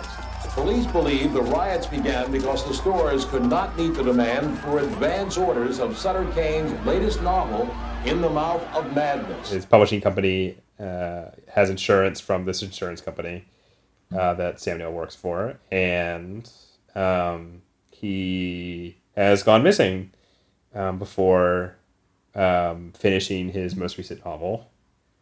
And they kind of want him to track him down to see if everything is right, if, if the company is just, you know, trying to defraud the insurance company. Sort of standard stuff. Um, so Sam Neill, being the intrepid uh, investigator that he is, purchases all these Sutter Kane books, pieces together a map that uh, suggests that Sutter Kane has absconded to the thought to be fictional hovel of Hobbs End, which is uh, a location in his book, The Horror at Hobbs End. Now I know why Kane had the artwork done himself. You see this? It's a map. A- and so Sam Neill goes there uh, with a plucky female uh, editor played by Julie Carmen, in tow to see if that's where Sutter Kane is. And will what they find there drive them insane? We'll find out, I guess. So, Hugh, um, I think we've both sort of expressed admiration for John Carpenter in the past.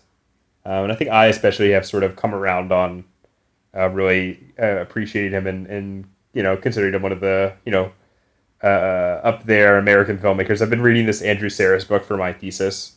Mhm. Where he talks about the pantheon of, of American filmmakers. And, uh, and I feel like uh, for the films of John Carpenter's that I've watched, he hasn't quite breached that, my particular pantheon. But uh, I feel like he's getting close to every additional film that I've watched. Not to spoil my feelings on this one per se.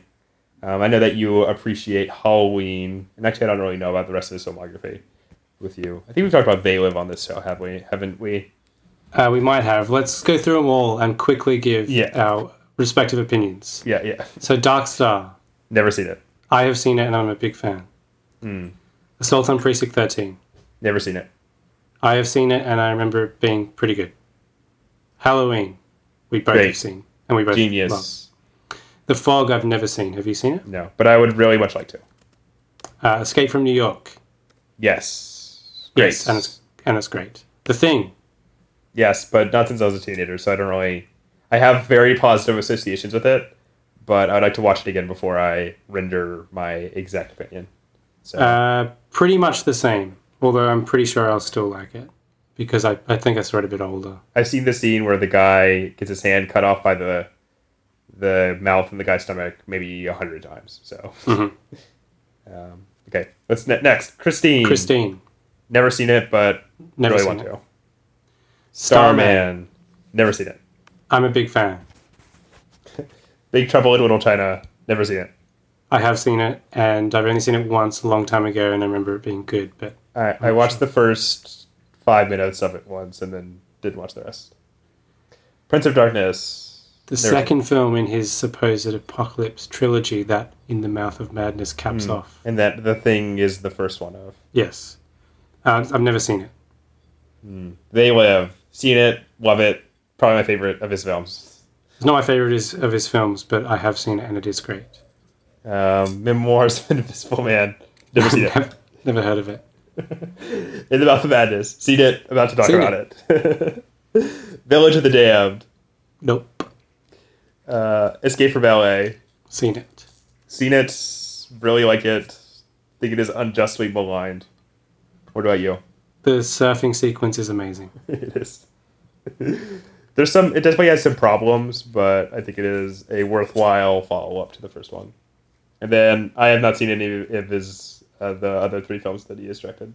I'm not sure if I ever saw Vampires or not. I remember it coming out, I'm just not sure. Speaking of, um, I know it's James Woods. What what vampire movie is Gary Busey in? Is he in a vampire movie? Yeah, the Buddy Holly story. Because that guy was a real vampire to his fans. He didn't die in the plane crash. He just got. Yeah, he just went to into a vampire. Transylvania. Um, Ghost of Mars. I've seen bits of. I don't think I've seen the full thing. And the And War. The is his most recent film. And also his television film, Someone's watching me. Elvis. Body bags. Haven't seen any of them. I didn't realize Elvis was just a television film. Yeah. The Kurt Russell. That's where he met. Uh, that's where he met um, Russell. Hmm. I thought it had a cinematic release. That's all. All right, we've seen a, f- a fair chunk of his filmography, and yeah, we both we both like the dude. Yeah. I don't think I've ever been like disappointed by his films, Mm. Yeah, I mean, which is interesting. Yeah. But I guess we haven't seen the ones that are in the, the margins. Mm, that's true.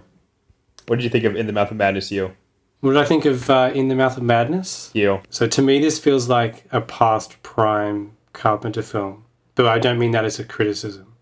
There is just something about his films from maybe They Live Beyond, if not earlier, where he feels a bit behind the times. Again, not a criticism.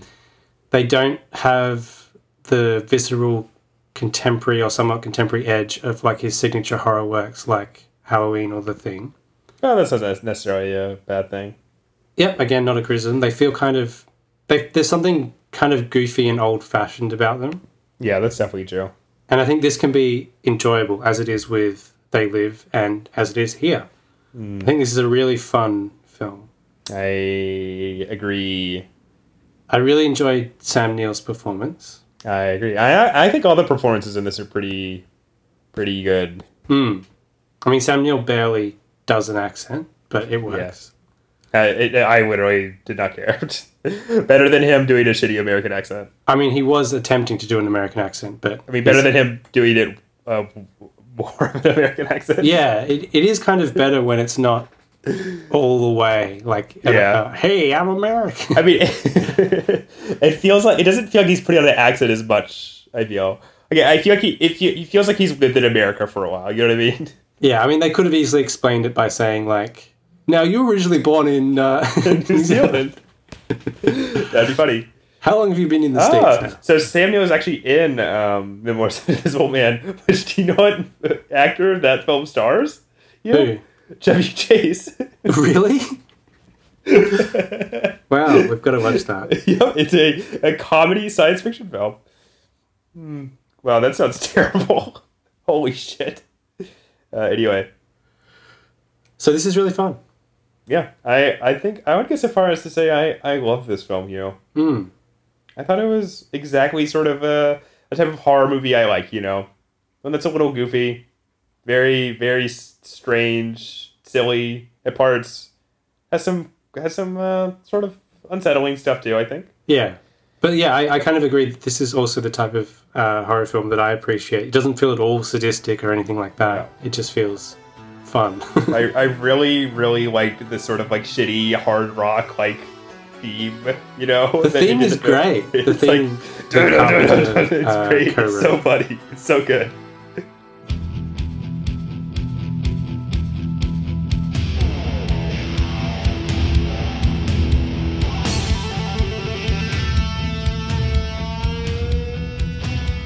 Like perfectly sets you up for this sort of like um uh B movie flavored film. you yeah. know? Yeah, it really does have a, a lovely pulpy quality, I think. Yeah. And uh, I, I enjoy sort of the weird. I mean, it, it's funny that this film also kind of feels. It, it feels almost a, a continuation of like the theme of They Live or like Halloween 3 in a way. Mm. Parts. Yeah, it does. Um, because it's all about like the the. I mean, it feels closer to Halloween three specifically because it is about like specifically like the mass media um, uh, promulgation of like horror Hmm. like media, media, you know. Um, but yeah, I think I think this one was incredibly satisfying, and it just has this like great texture to it that I, I really loved, and I really like Julie Carmen as as the the uh, female lead too. Hmm. And I like that they didn't um, have a love story at all. No. In fact, he gets to punch her several times. yeah, yeah. That's it. That's why, that's how you know it's feminist. uh, and I do th- I do think there's like interesting stuff you can read into like the um, I don't know the ethnic difference between the small town that they go to and then the city that they're initially is are the, are in. Hmm. which is shown to be sort of like um, you know multiracial and and uh, uh, you know multicultural, right? Yeah. And versus like the the lily white town and and Sutter Kane being like you know played by Jurgen Prochnow, who I mean you know just has the the name of a Nazi, you know. so you know, Hugh, I, re- I miss I miss CinemaScope. I think watching this in in Halloween like so close together. I just really appreciate like the real like big widescreen compositions that are in this. Hmm. Like, I especially love the the way that he photographs the church. Which was a real church, which was interesting. Yeah, and it's a real town too, and it's a real. The church is really in that town apparently in Ontario and somewhere in Ontario. Uh, was it actually part of the same location? I think so. Maybe I'm maybe I'm maybe I'm just dumb. No, I actually yeah yeah it's Markham Ontario and uh, Ontario Canada. Mm. That's where they both are. So that's that's cool. Standing in for you know uh, New Hampshire, Lovecraft country.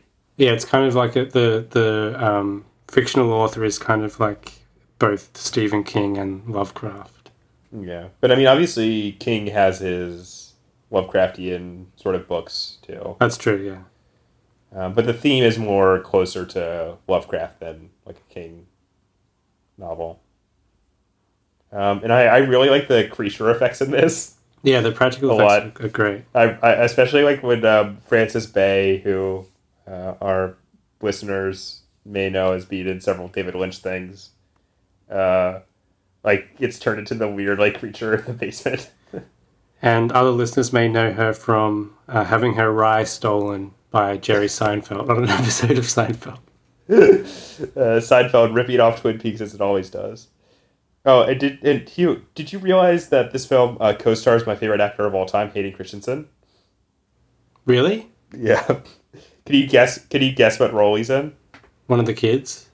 Now, I could be wrong about this, but I believe that after um, Sam Neill escapes the town, he is the paper boy that he runs into on the bicycle. Oh, really? Yeah, I think that's Hayden Okay. Christensen. He was Obviously, a blonde kid. I remember blonde. that. Yeah. uh, and he's not blonde in the Star Wars movies and in uh, the Virgin Suicides.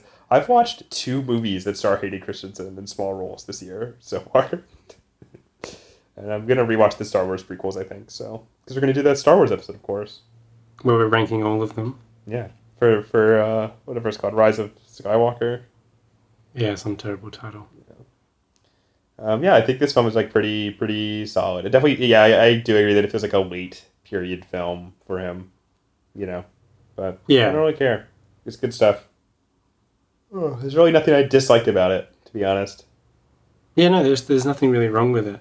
And I particularly enjoyed the driving sequences with the creepy recurring cyclist. Mm. Yeah, that was that was good stuff. And the way he sort of hones in on the playing cards flapping against the spokes of his And bike. I do think this this film is interesting in that it it gives um, you know um, the female character like subjectivity in a way that a lot of like co-led films like this don't. You know, Mm, that's true. like in a lot of like the horror of the driving sequences is stuff that happens specifically to her.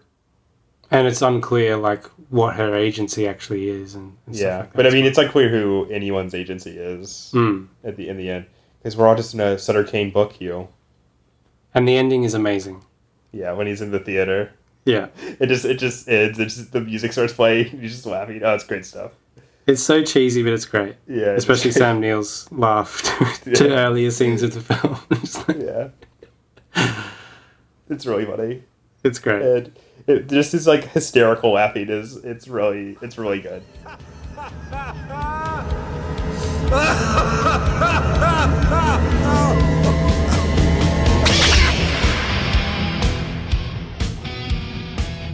He's really good at this film. He's the best. What, what did you think of uh, my my good friend Charlton Heston? Oh yeah, he's amazing. I do really like the scene where he's like, "What what are you? T- I know that that's a lie. You gave me the book three months ago." that part's so good. And there's just murders that guy coming that. just murders that guy with an axe. Great stuff. Great stuff. That was funny, and because the line he he precedes it with or prefaces it with is like, "Oh, so you read Sutter Kane, so you know what to expect." Axe in the head. I'm always like, wait, I haven't gone to that part yet. It's funny. Um, Sam Neill is great in like genre films Yeah. and blockbusters and stuff, yeah. but he's always kind of boring as like a middle brow actor in Australian dramas. like I can't say that I've seen any of those films. So Well, there's no reason to see those films. I mean, he's fine, but like he's particularly enjoyable in, in the context of genre films. I think. yeah, I agree with you. Are you fucking psyched for Jurassic World number three, where he's coming Mm. back? They're all coming back. I hope they're coming back the same way that uh, Jeff Goldblum came back for the last film. Well, do you, th- do you think he'll get canceled before the, the movie comes out? And cut him out. Maybe. That'd be funny. No, I feel I feel like Goldblum's gonna escape the canceling. He'd probably just like appear in a chat show and be like all scatterbrained and stuff. It'd be fine. If you're like, oh, he's, he's a kooky old man. He didn't mean what he was doing. It did make me want to watch. This made me want to watch Prince of Darkness. A lot. Me too. I also want to see. You've seen it, but I want to see Possession. Mm, good stuff. Would I, I recommend that film quite a bit. Oh, he's also in that, isn't he? Yeah, that's why I mentioned He, he looks he looks like a weirdly young in that film. He's good in it though. That's such a strange film. And Omen Three: The Final Conflict, of course. Um, anything else? So it's not in the mouth of badness. No. It's in the mouth of glad we three. watched itness. Yeah, I did. I really like the joke at the beginning where they start playing the Carpenters, and San Diego's like, "Oh God, not the Carpenters." That I enjoyed it as like a meta like thing too. It feels very rewatchable. Yeah, it definitely does. And I, I just I miss horror movies that were like this. You know, Hmm. that weren't like. I think the predominant genres now are like really dour horror films. You know, give me slashers, give me movies like this. That's what I want out of my life, out of my horror films. And also let John Carpenter make more movies if he wants to. Uh, it does seem like he's kind of content just playing video games and uh, uh, making music. Making so, music, yeah. Yeah. Anyway, let's uh, let's move on.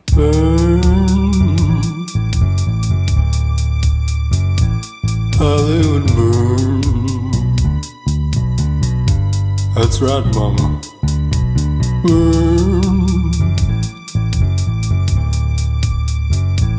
Hollywood burn. Which weekend should we do? The most recent one. Yeah, whatever. Okay. Wow. Okay then. Are you ready? Yeah, I'm ready. Box office hooray. Box office hooray. Box office hooray. Box office. So, weekend box office for both countries on the count of three. Three. this is the weekend of two- October 18th through 20. Ye- yes. Yeah. Three, two, one. Joker. Number one movie is Maleficent, Mistress of Evil. Mm, there's number two here. Mm.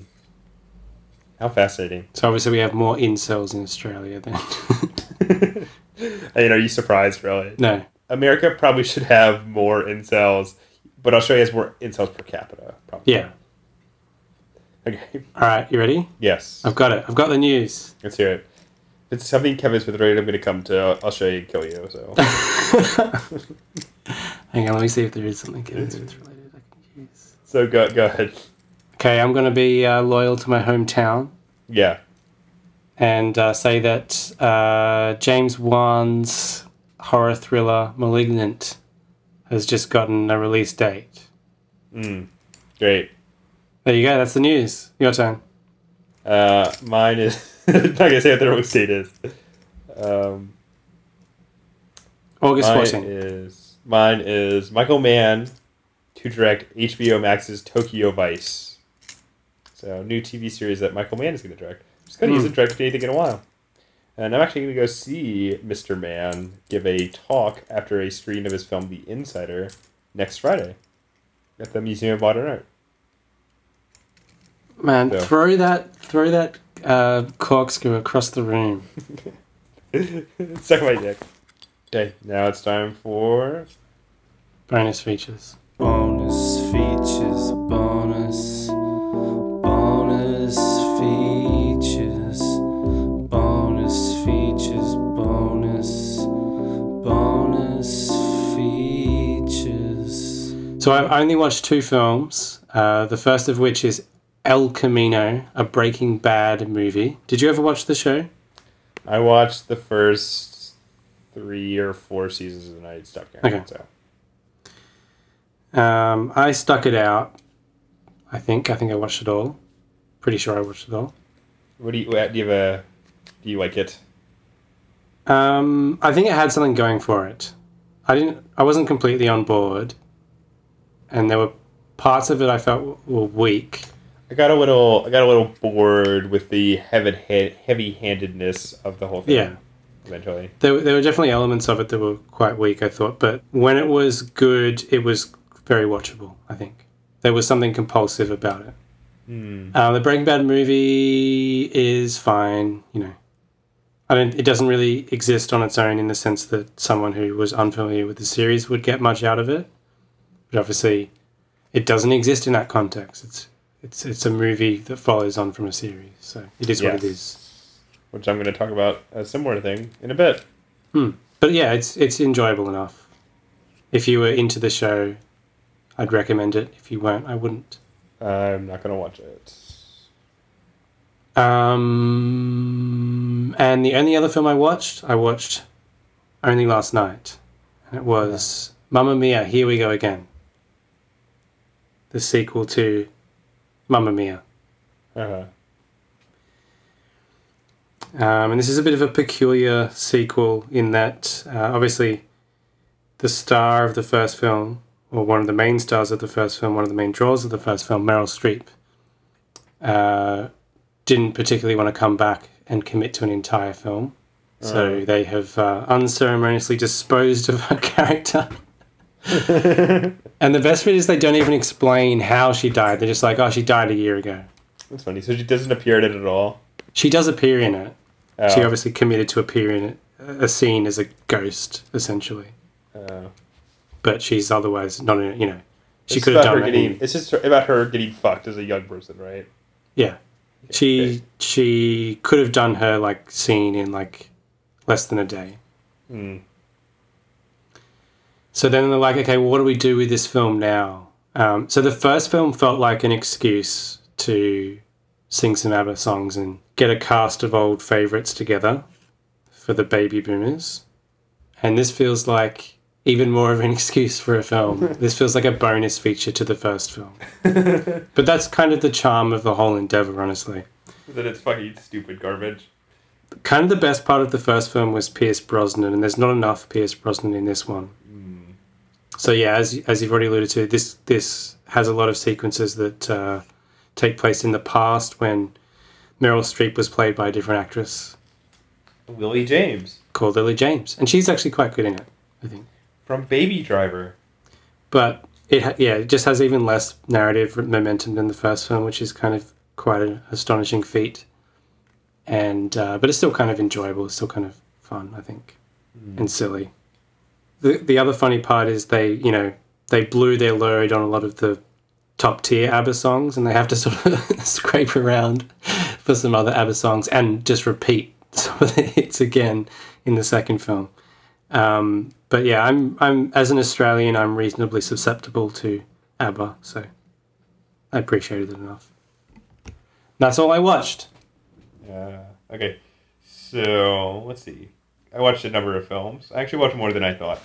Um, so I guess I'll start with the Halloween Five: The Revenge of Michael Myers, uh, which so far of the Halloween films I've I've watched is the first one that I don't like at all. Mm. Uh, and if the fourth one is kind of a generic slasher movie in the guise of a Halloween film, this one is like a incoherent slasher in the guise of a Halloween film.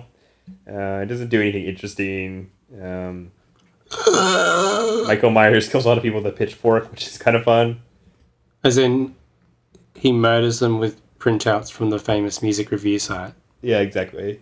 Um, but there's actually one great sequence where Michael Myers does his old trick of pretending to be a, a woman's boyfriend in costume, which he does in three films, I think.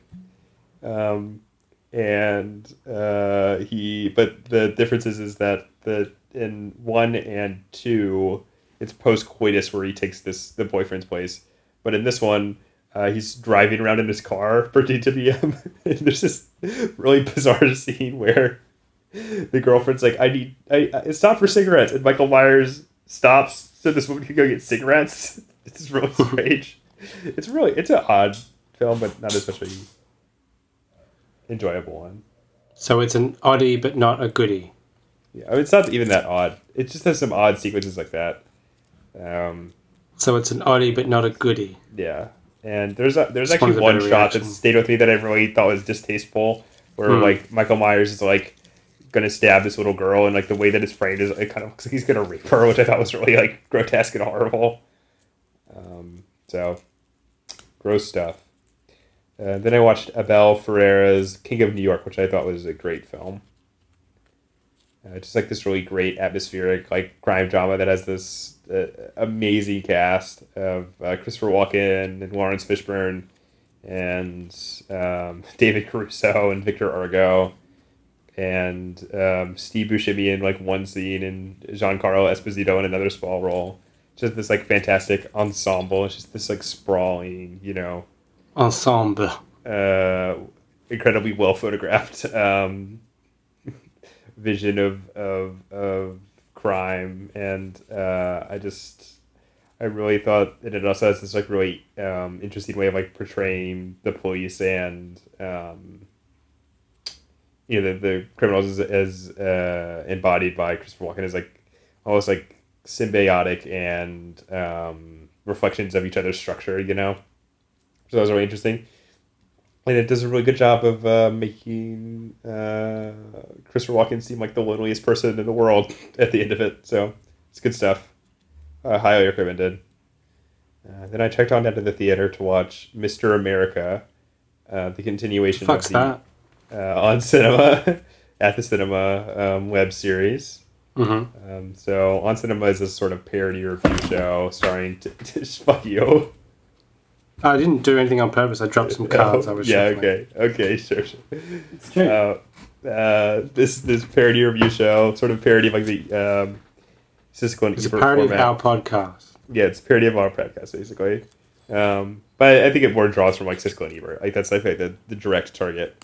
No, the Um, original podcast was just a parody of other shitty film podcasts, wasn't it? Yeah, but the, the yeah, but the show is more like Siskel and Ebert. Anyway. Yeah, yeah, yeah. Um, so it's a spin-off of the show, and um, plot-wise, there's this thing that happened a couple of years ago. Maybe it was just last year or two years ago, called the trial of Tim Heidecker, where uh, the character that Tim Heidecker plays is also named Tim Heidecker, and uh, he hosted this electronic music festival that ended with um, 20 people dying because of bad vape pens.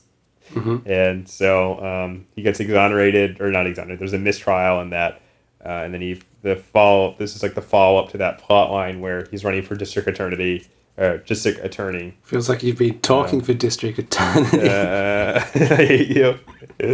Uh, but uh, I w- think this one was really great and really funny. Um, but I do not think if you like uh, on cinema that you should watch it because I imagine it would be just incomprehensible. So, but it's really funny. Pretty good. But anyway, so um, so I didn't even talk for on about on cinema that long. So fuck you. Um, and then I watched Halloween: The Cor- The Curse of Michael Myers, the sixth Halloween film, Mhm. um, which is really crazy uh, and enjoyably so. Um, there's the intimation that Michael Myers has like this cult sex with this woman, who's also his niece, and then that sex results in a child, which is really weird. Um, Paul Rudd plays the kid that uh, Laurie Strode is babysitting in the first Halloween movie, all grown up. Uh, there's a lot of nonsense about like runes and and curses and all this gibberish, and and it has this like stupid mythology that I think is really enjoyable and, and batshit. Uh, there's a great scene where uh, um, a little kid is being held hostage by a woman with a knife, or an old woman with a knife. Uh, and you know, after the sort of really boring and um, almost unwatchable Halloween Five, Halloween Six is a really uh, enjoyably crazy film. Hmm. uh, even if I find sort of the um, odd intimation of sexual violence to be a spice that I did not need in my Halloween movies. so yeah, but it has. I mean, like the the you know like the murders are pretty uninteresting, so it sort of loses points. Like the the problem is that all this like strange and and um, enjoyably crazy cult stuff is like welded onto a kind of a standard Halloween film, which sort of makes it lose points a bit. Um, but uh, overall, it's it's pretty pretty good. It's not it's not good, but it's it's definitely enjoyable. Uh, then I rewatched A Was Jeté, which I think I've already talked about on the show, but you know remains perfect, great film. Uh, I went and saw the 4K restoration of Alien, which is kind of a funny story about that. Which is, uh, I went with a couple friends, and my friend had bought tickets for him and our other friend, and um, we walked into the theater, and they scanned my friend's tickets, and then they were like, "Oh, theater four or whatever," and then uh, they came on. It's like I'm just with them, so you don't have to tell me it again. Um, and we went to theater four. We were sitting there. I saw the uh, Sony uh, logo come on screen, and then the Columbia logo, and I was like, pretty sure Fox, uh, Alien is a Fox film, but you know. Uh, and then, lo and behold, Hugh, what what film did we watch 15 minutes of before we got it discussed? Which film was released last weekend? That was a Sony or Columbia film. Do you know this? It's a sequel to a Uh, film that came out many years ago. Maleficent? No, that is a Disney film. Uh, a Sony Columbia film that is a sequel to a film from years ago. Yes, that a film that definitely did not need a sequel. That, I don't know Runner why. 2049? No, came, a, film that came out uh, last weekend. I can't remember. uh, Zombieland 2. Double Oh, Tap. God. so uh, we watched 50 minutes of that. My one friend wanted to stay and watch it, and I was like, this is fucking torture. Uh, so he walked out, and it turns out that my friend had accidentally bought tickets for the day previous to that day to see this, to see Wow. Alien. Um, but eventually got it all sorted out, and we went to it. Uh, this is another film that I watched I was kind of feverish, and that kind of um, made it a little, um, you know, kind of diminished the experience a little bit, but it's still great. You know, it's just a film that has so much different, so much stuff happening in it, but it's, it's just a wonder of direction and production design first and foremost. You're talking about the 15 minutes of uh, Zombieland yeah. 2. Zo- Zombieland Two Double Tap, yeah, yeah. Um, Uh, that's by that's written by the, the Deadpool writers, right? Oh yeah, that's why and it's so directed by the and then directed by the guy who did Venom. So Wow. yeah, so Um, maybe the good direction outweighs the bad screen. yeah, the, the great, great, great direction of Venom. Uh, anyway, so Alien is a great film. You you've you've seen it, obviously. You like it. Yeah, like Alien's Right. great. Um, I think I do prefer Blade Runner on the balance. And I actually think the one problem I did have with watching it this time, and I haven't seen it since I was like a teenager, um, was I I thought the score was kind of bad actually. like there's some good stuff with the soundtrack and like the sound effects, but the sound design and stuff. yeah, the sound design is like really strong. Um, but the score is just sort of like a blinkly, you know, like horror movie score. It just was not. I can't remember the score that well. Yeah, so there you go. Yeah. Uh, which is such a it's so crazy that Blade Runner has you know one of the great scores of all time in comparison to to sort of shoddy one in Alien. But Alien's still a great film. So there you go. And I would like it if they never made another one. Uh, then I went. I watched. Um, I finally. I bought the Blu-ray of this film quite a while ago, and finally cracked it open and sucked it into my Blu-ray player, and watched uh, a film that I assume was one of your favorites, uh, Yojimbo, Uh, yeah, it's good. and it's good stuff. Uh, um, it's just- it's not my favorite of Kurosawa's films, but it But- is, it's good stuff. Toshiro Mifune is amazing, and uh, it's interesting how many different like how different his like compare in comparison to like you know the films like pseudo remakes and and uh, and a few dollars more how different his like take on sort of a support character from uh, to the male with no name is in this right Mm. where you know he's like this sort of mysterious like wanderer character but um, he's characterized more by this like sort of um, ruefulness that um, sort of undermines or, or disarms people from his like um, highly like controlled violent nature too. Um, and I think he's like amazing in this film. Uh, I really like Kurosawa's um, putting all of his like regular stock company in like small roles in this too. Like I barely even recognized like what's his name, the guy from uh, Ikiru and Seven Samurai. Uh, uh, Takashi Shimura is in this like as like this like really small role, which I thought was kind of bizarre and funny. Um, but I think it's I think it's really good, and it's just it's good to see like a movie like this that's just a really successful movie. You know? Good one. Uh, yes. I'll put that quote on the front page of my website. Yeah. Right. Your website doesn't have anything on it. I used to put quotes of the podcast on the front page. Oh really? Yeah. Well, you should start doing it again with my Ace Yojimbo review. Um, have you seen Sanjuro? Yeah, that's what I was about to. I was about to mention that because it's. I really enjoy the sequel. Well, I have a Blu-ray of that too. So It's often dismissed in com- like not as a bad film, but in comparison to Yojimbo. like it doesn't live up to Yojimbo. It is, it is interesting. This film sort of like um, portrayal of modernity too. I think, Hmm. Which like sort of mostly comes in with the introduction of like the gun. So on one hand, like you know, um, Yojimbo's a very like modern character, right? Who's like sort of cynical and and like disaffected almost. Um, but on the other hand, he like uses all these like he uses like this traditional like sword fighting technique, and he comes from like a you know the upper class, even if he's like an outcast from it, like presumably, you know, like you can read that into the film. Um, um, but and then he sort of like is sort of suspicious towards Modernity. Or like like there's that great scene where he like picks up the gun after he's killed the guy who's used it, and it's just like, oh, what what is this thing? I really loved. Um, and uh, yeah, it's just, it's just such a solid film, you know. Kurosawa is really good at making films that you want to watch, you know. He's a pretty entertaining bloke. Yeah, for sure. And this is him in, in more entertaining mode than some of his other works. Yeah, it's def- it's definitely like a pulpier. Even if you can sort of like read like spiritual themes into this too, which I think is are in a lot of his films. You know, Hmm. um, because there's something about like him Yojimbo being like associated with like natural forces too, right?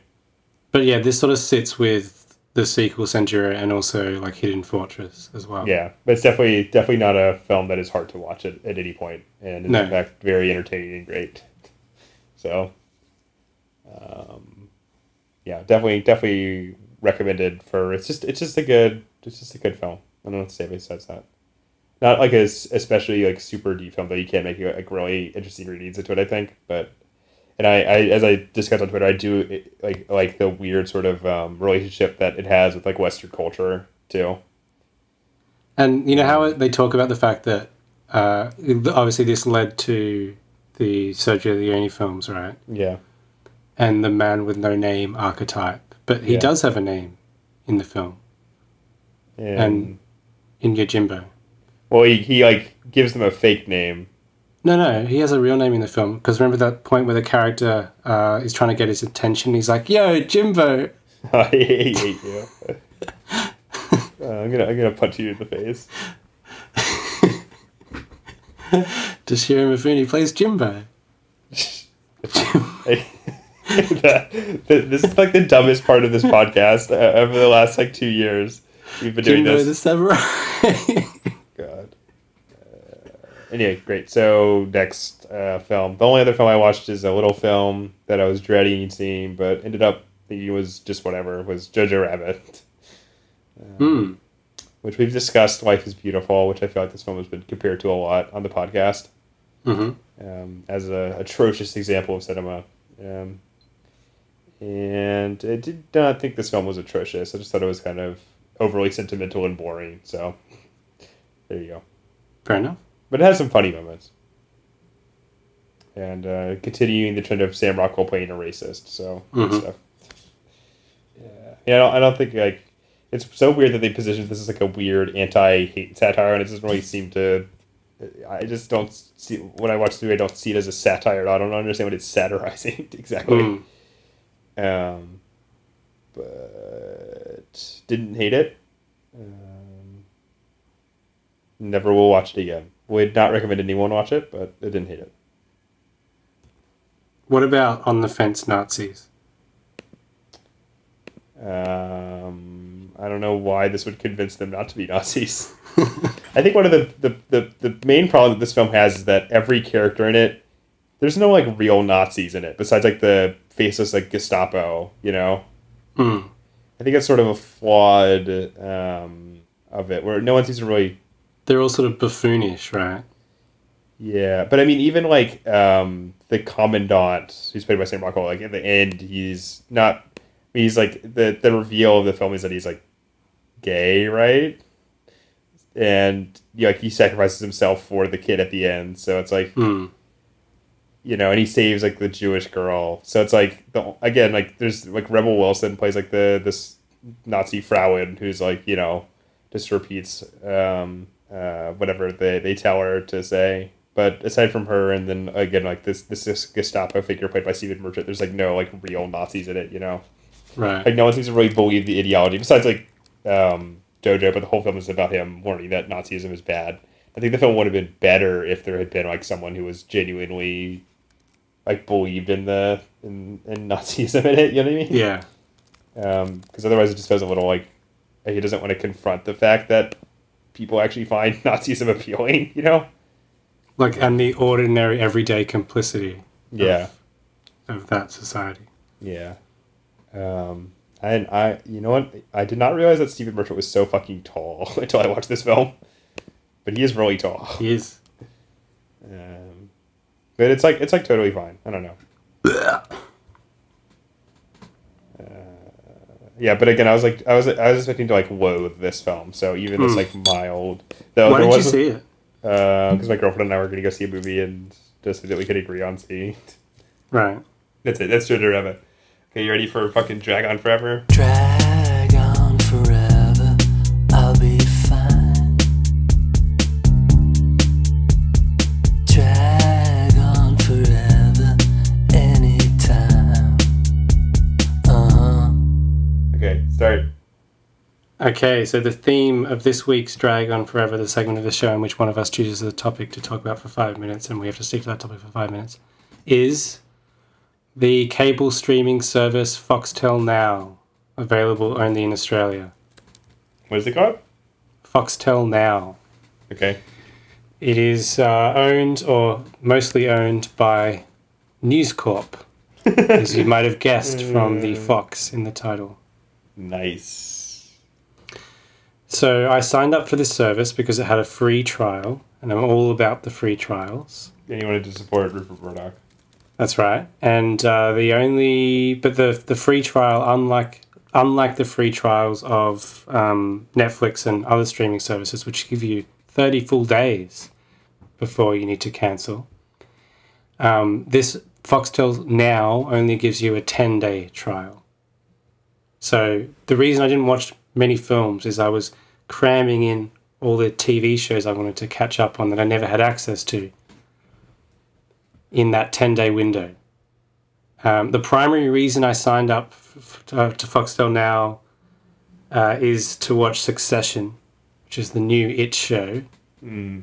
um, which is uh, created by Jesse Armstrong, who also worked with Armando Iannucci on stuff, and also the, he did he was Black one of the Mirror. co people on um, Peep Show. Yeah. And yeah, so he wrote the best Black Mirror episode. And he also co-wrote the forthcoming Chris Morris film, The Day Shall Come. The the already have come.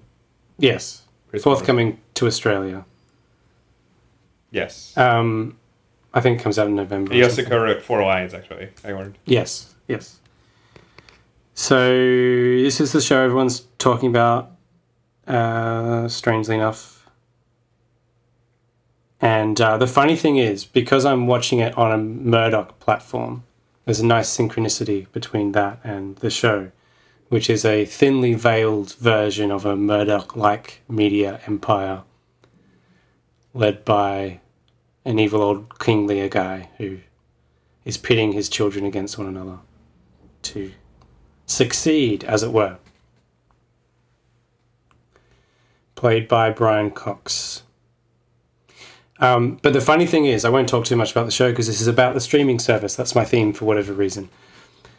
The funny thing is, though, like in between episodes and like choosing the episodes on my uh, TV app, Foxtel Now thing, it auto plays the Sky News channel.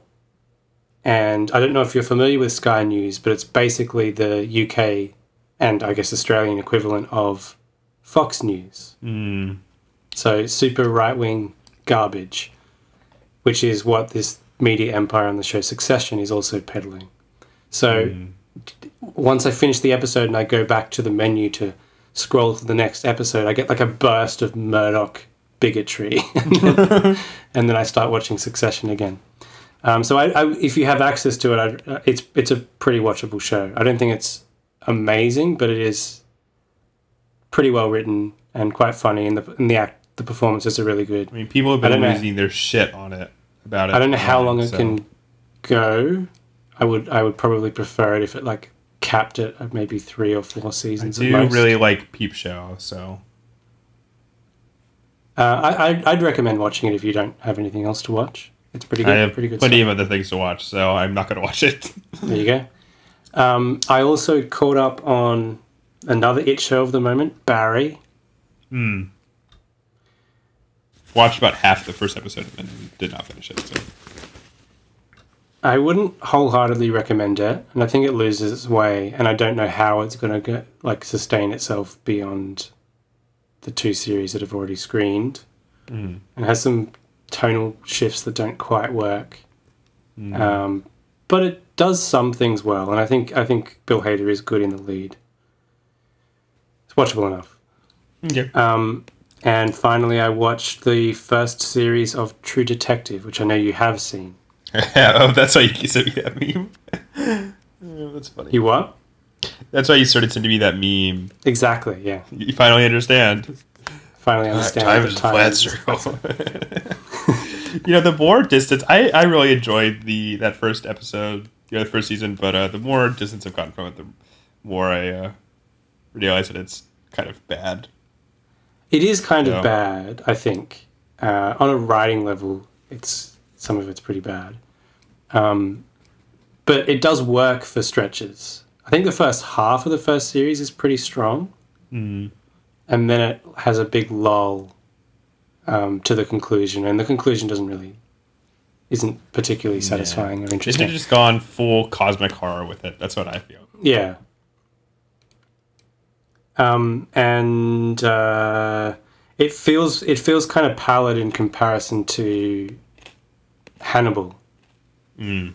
which was exploring kind of similar things in a similar way. Like from the opening of it, it felt like a poor man's Hannibal. When you have this uh, body arranged in a particular way, like a cultish way with uh, deer antlers and stuff. It felt exactly like Hannibal, but not as good. And the characters are like pretty dumb, and and the sex scenes are really exploitative, kind of TNA mm, stuff. That's it. Project A plus, that was Project A plus. Project A plus, that was Project A. Project A plus, featuring the both of us. Project A plus, now it's time to say thanks very much. Please stay in touch, otherwise we might lose the will to fight. Then we'll close down our website. We're gonna go make another show. Now we have to say goodbye. Hope you get that dream job. Maybe meet a handsome guy. We pray to God that you'll find happiness before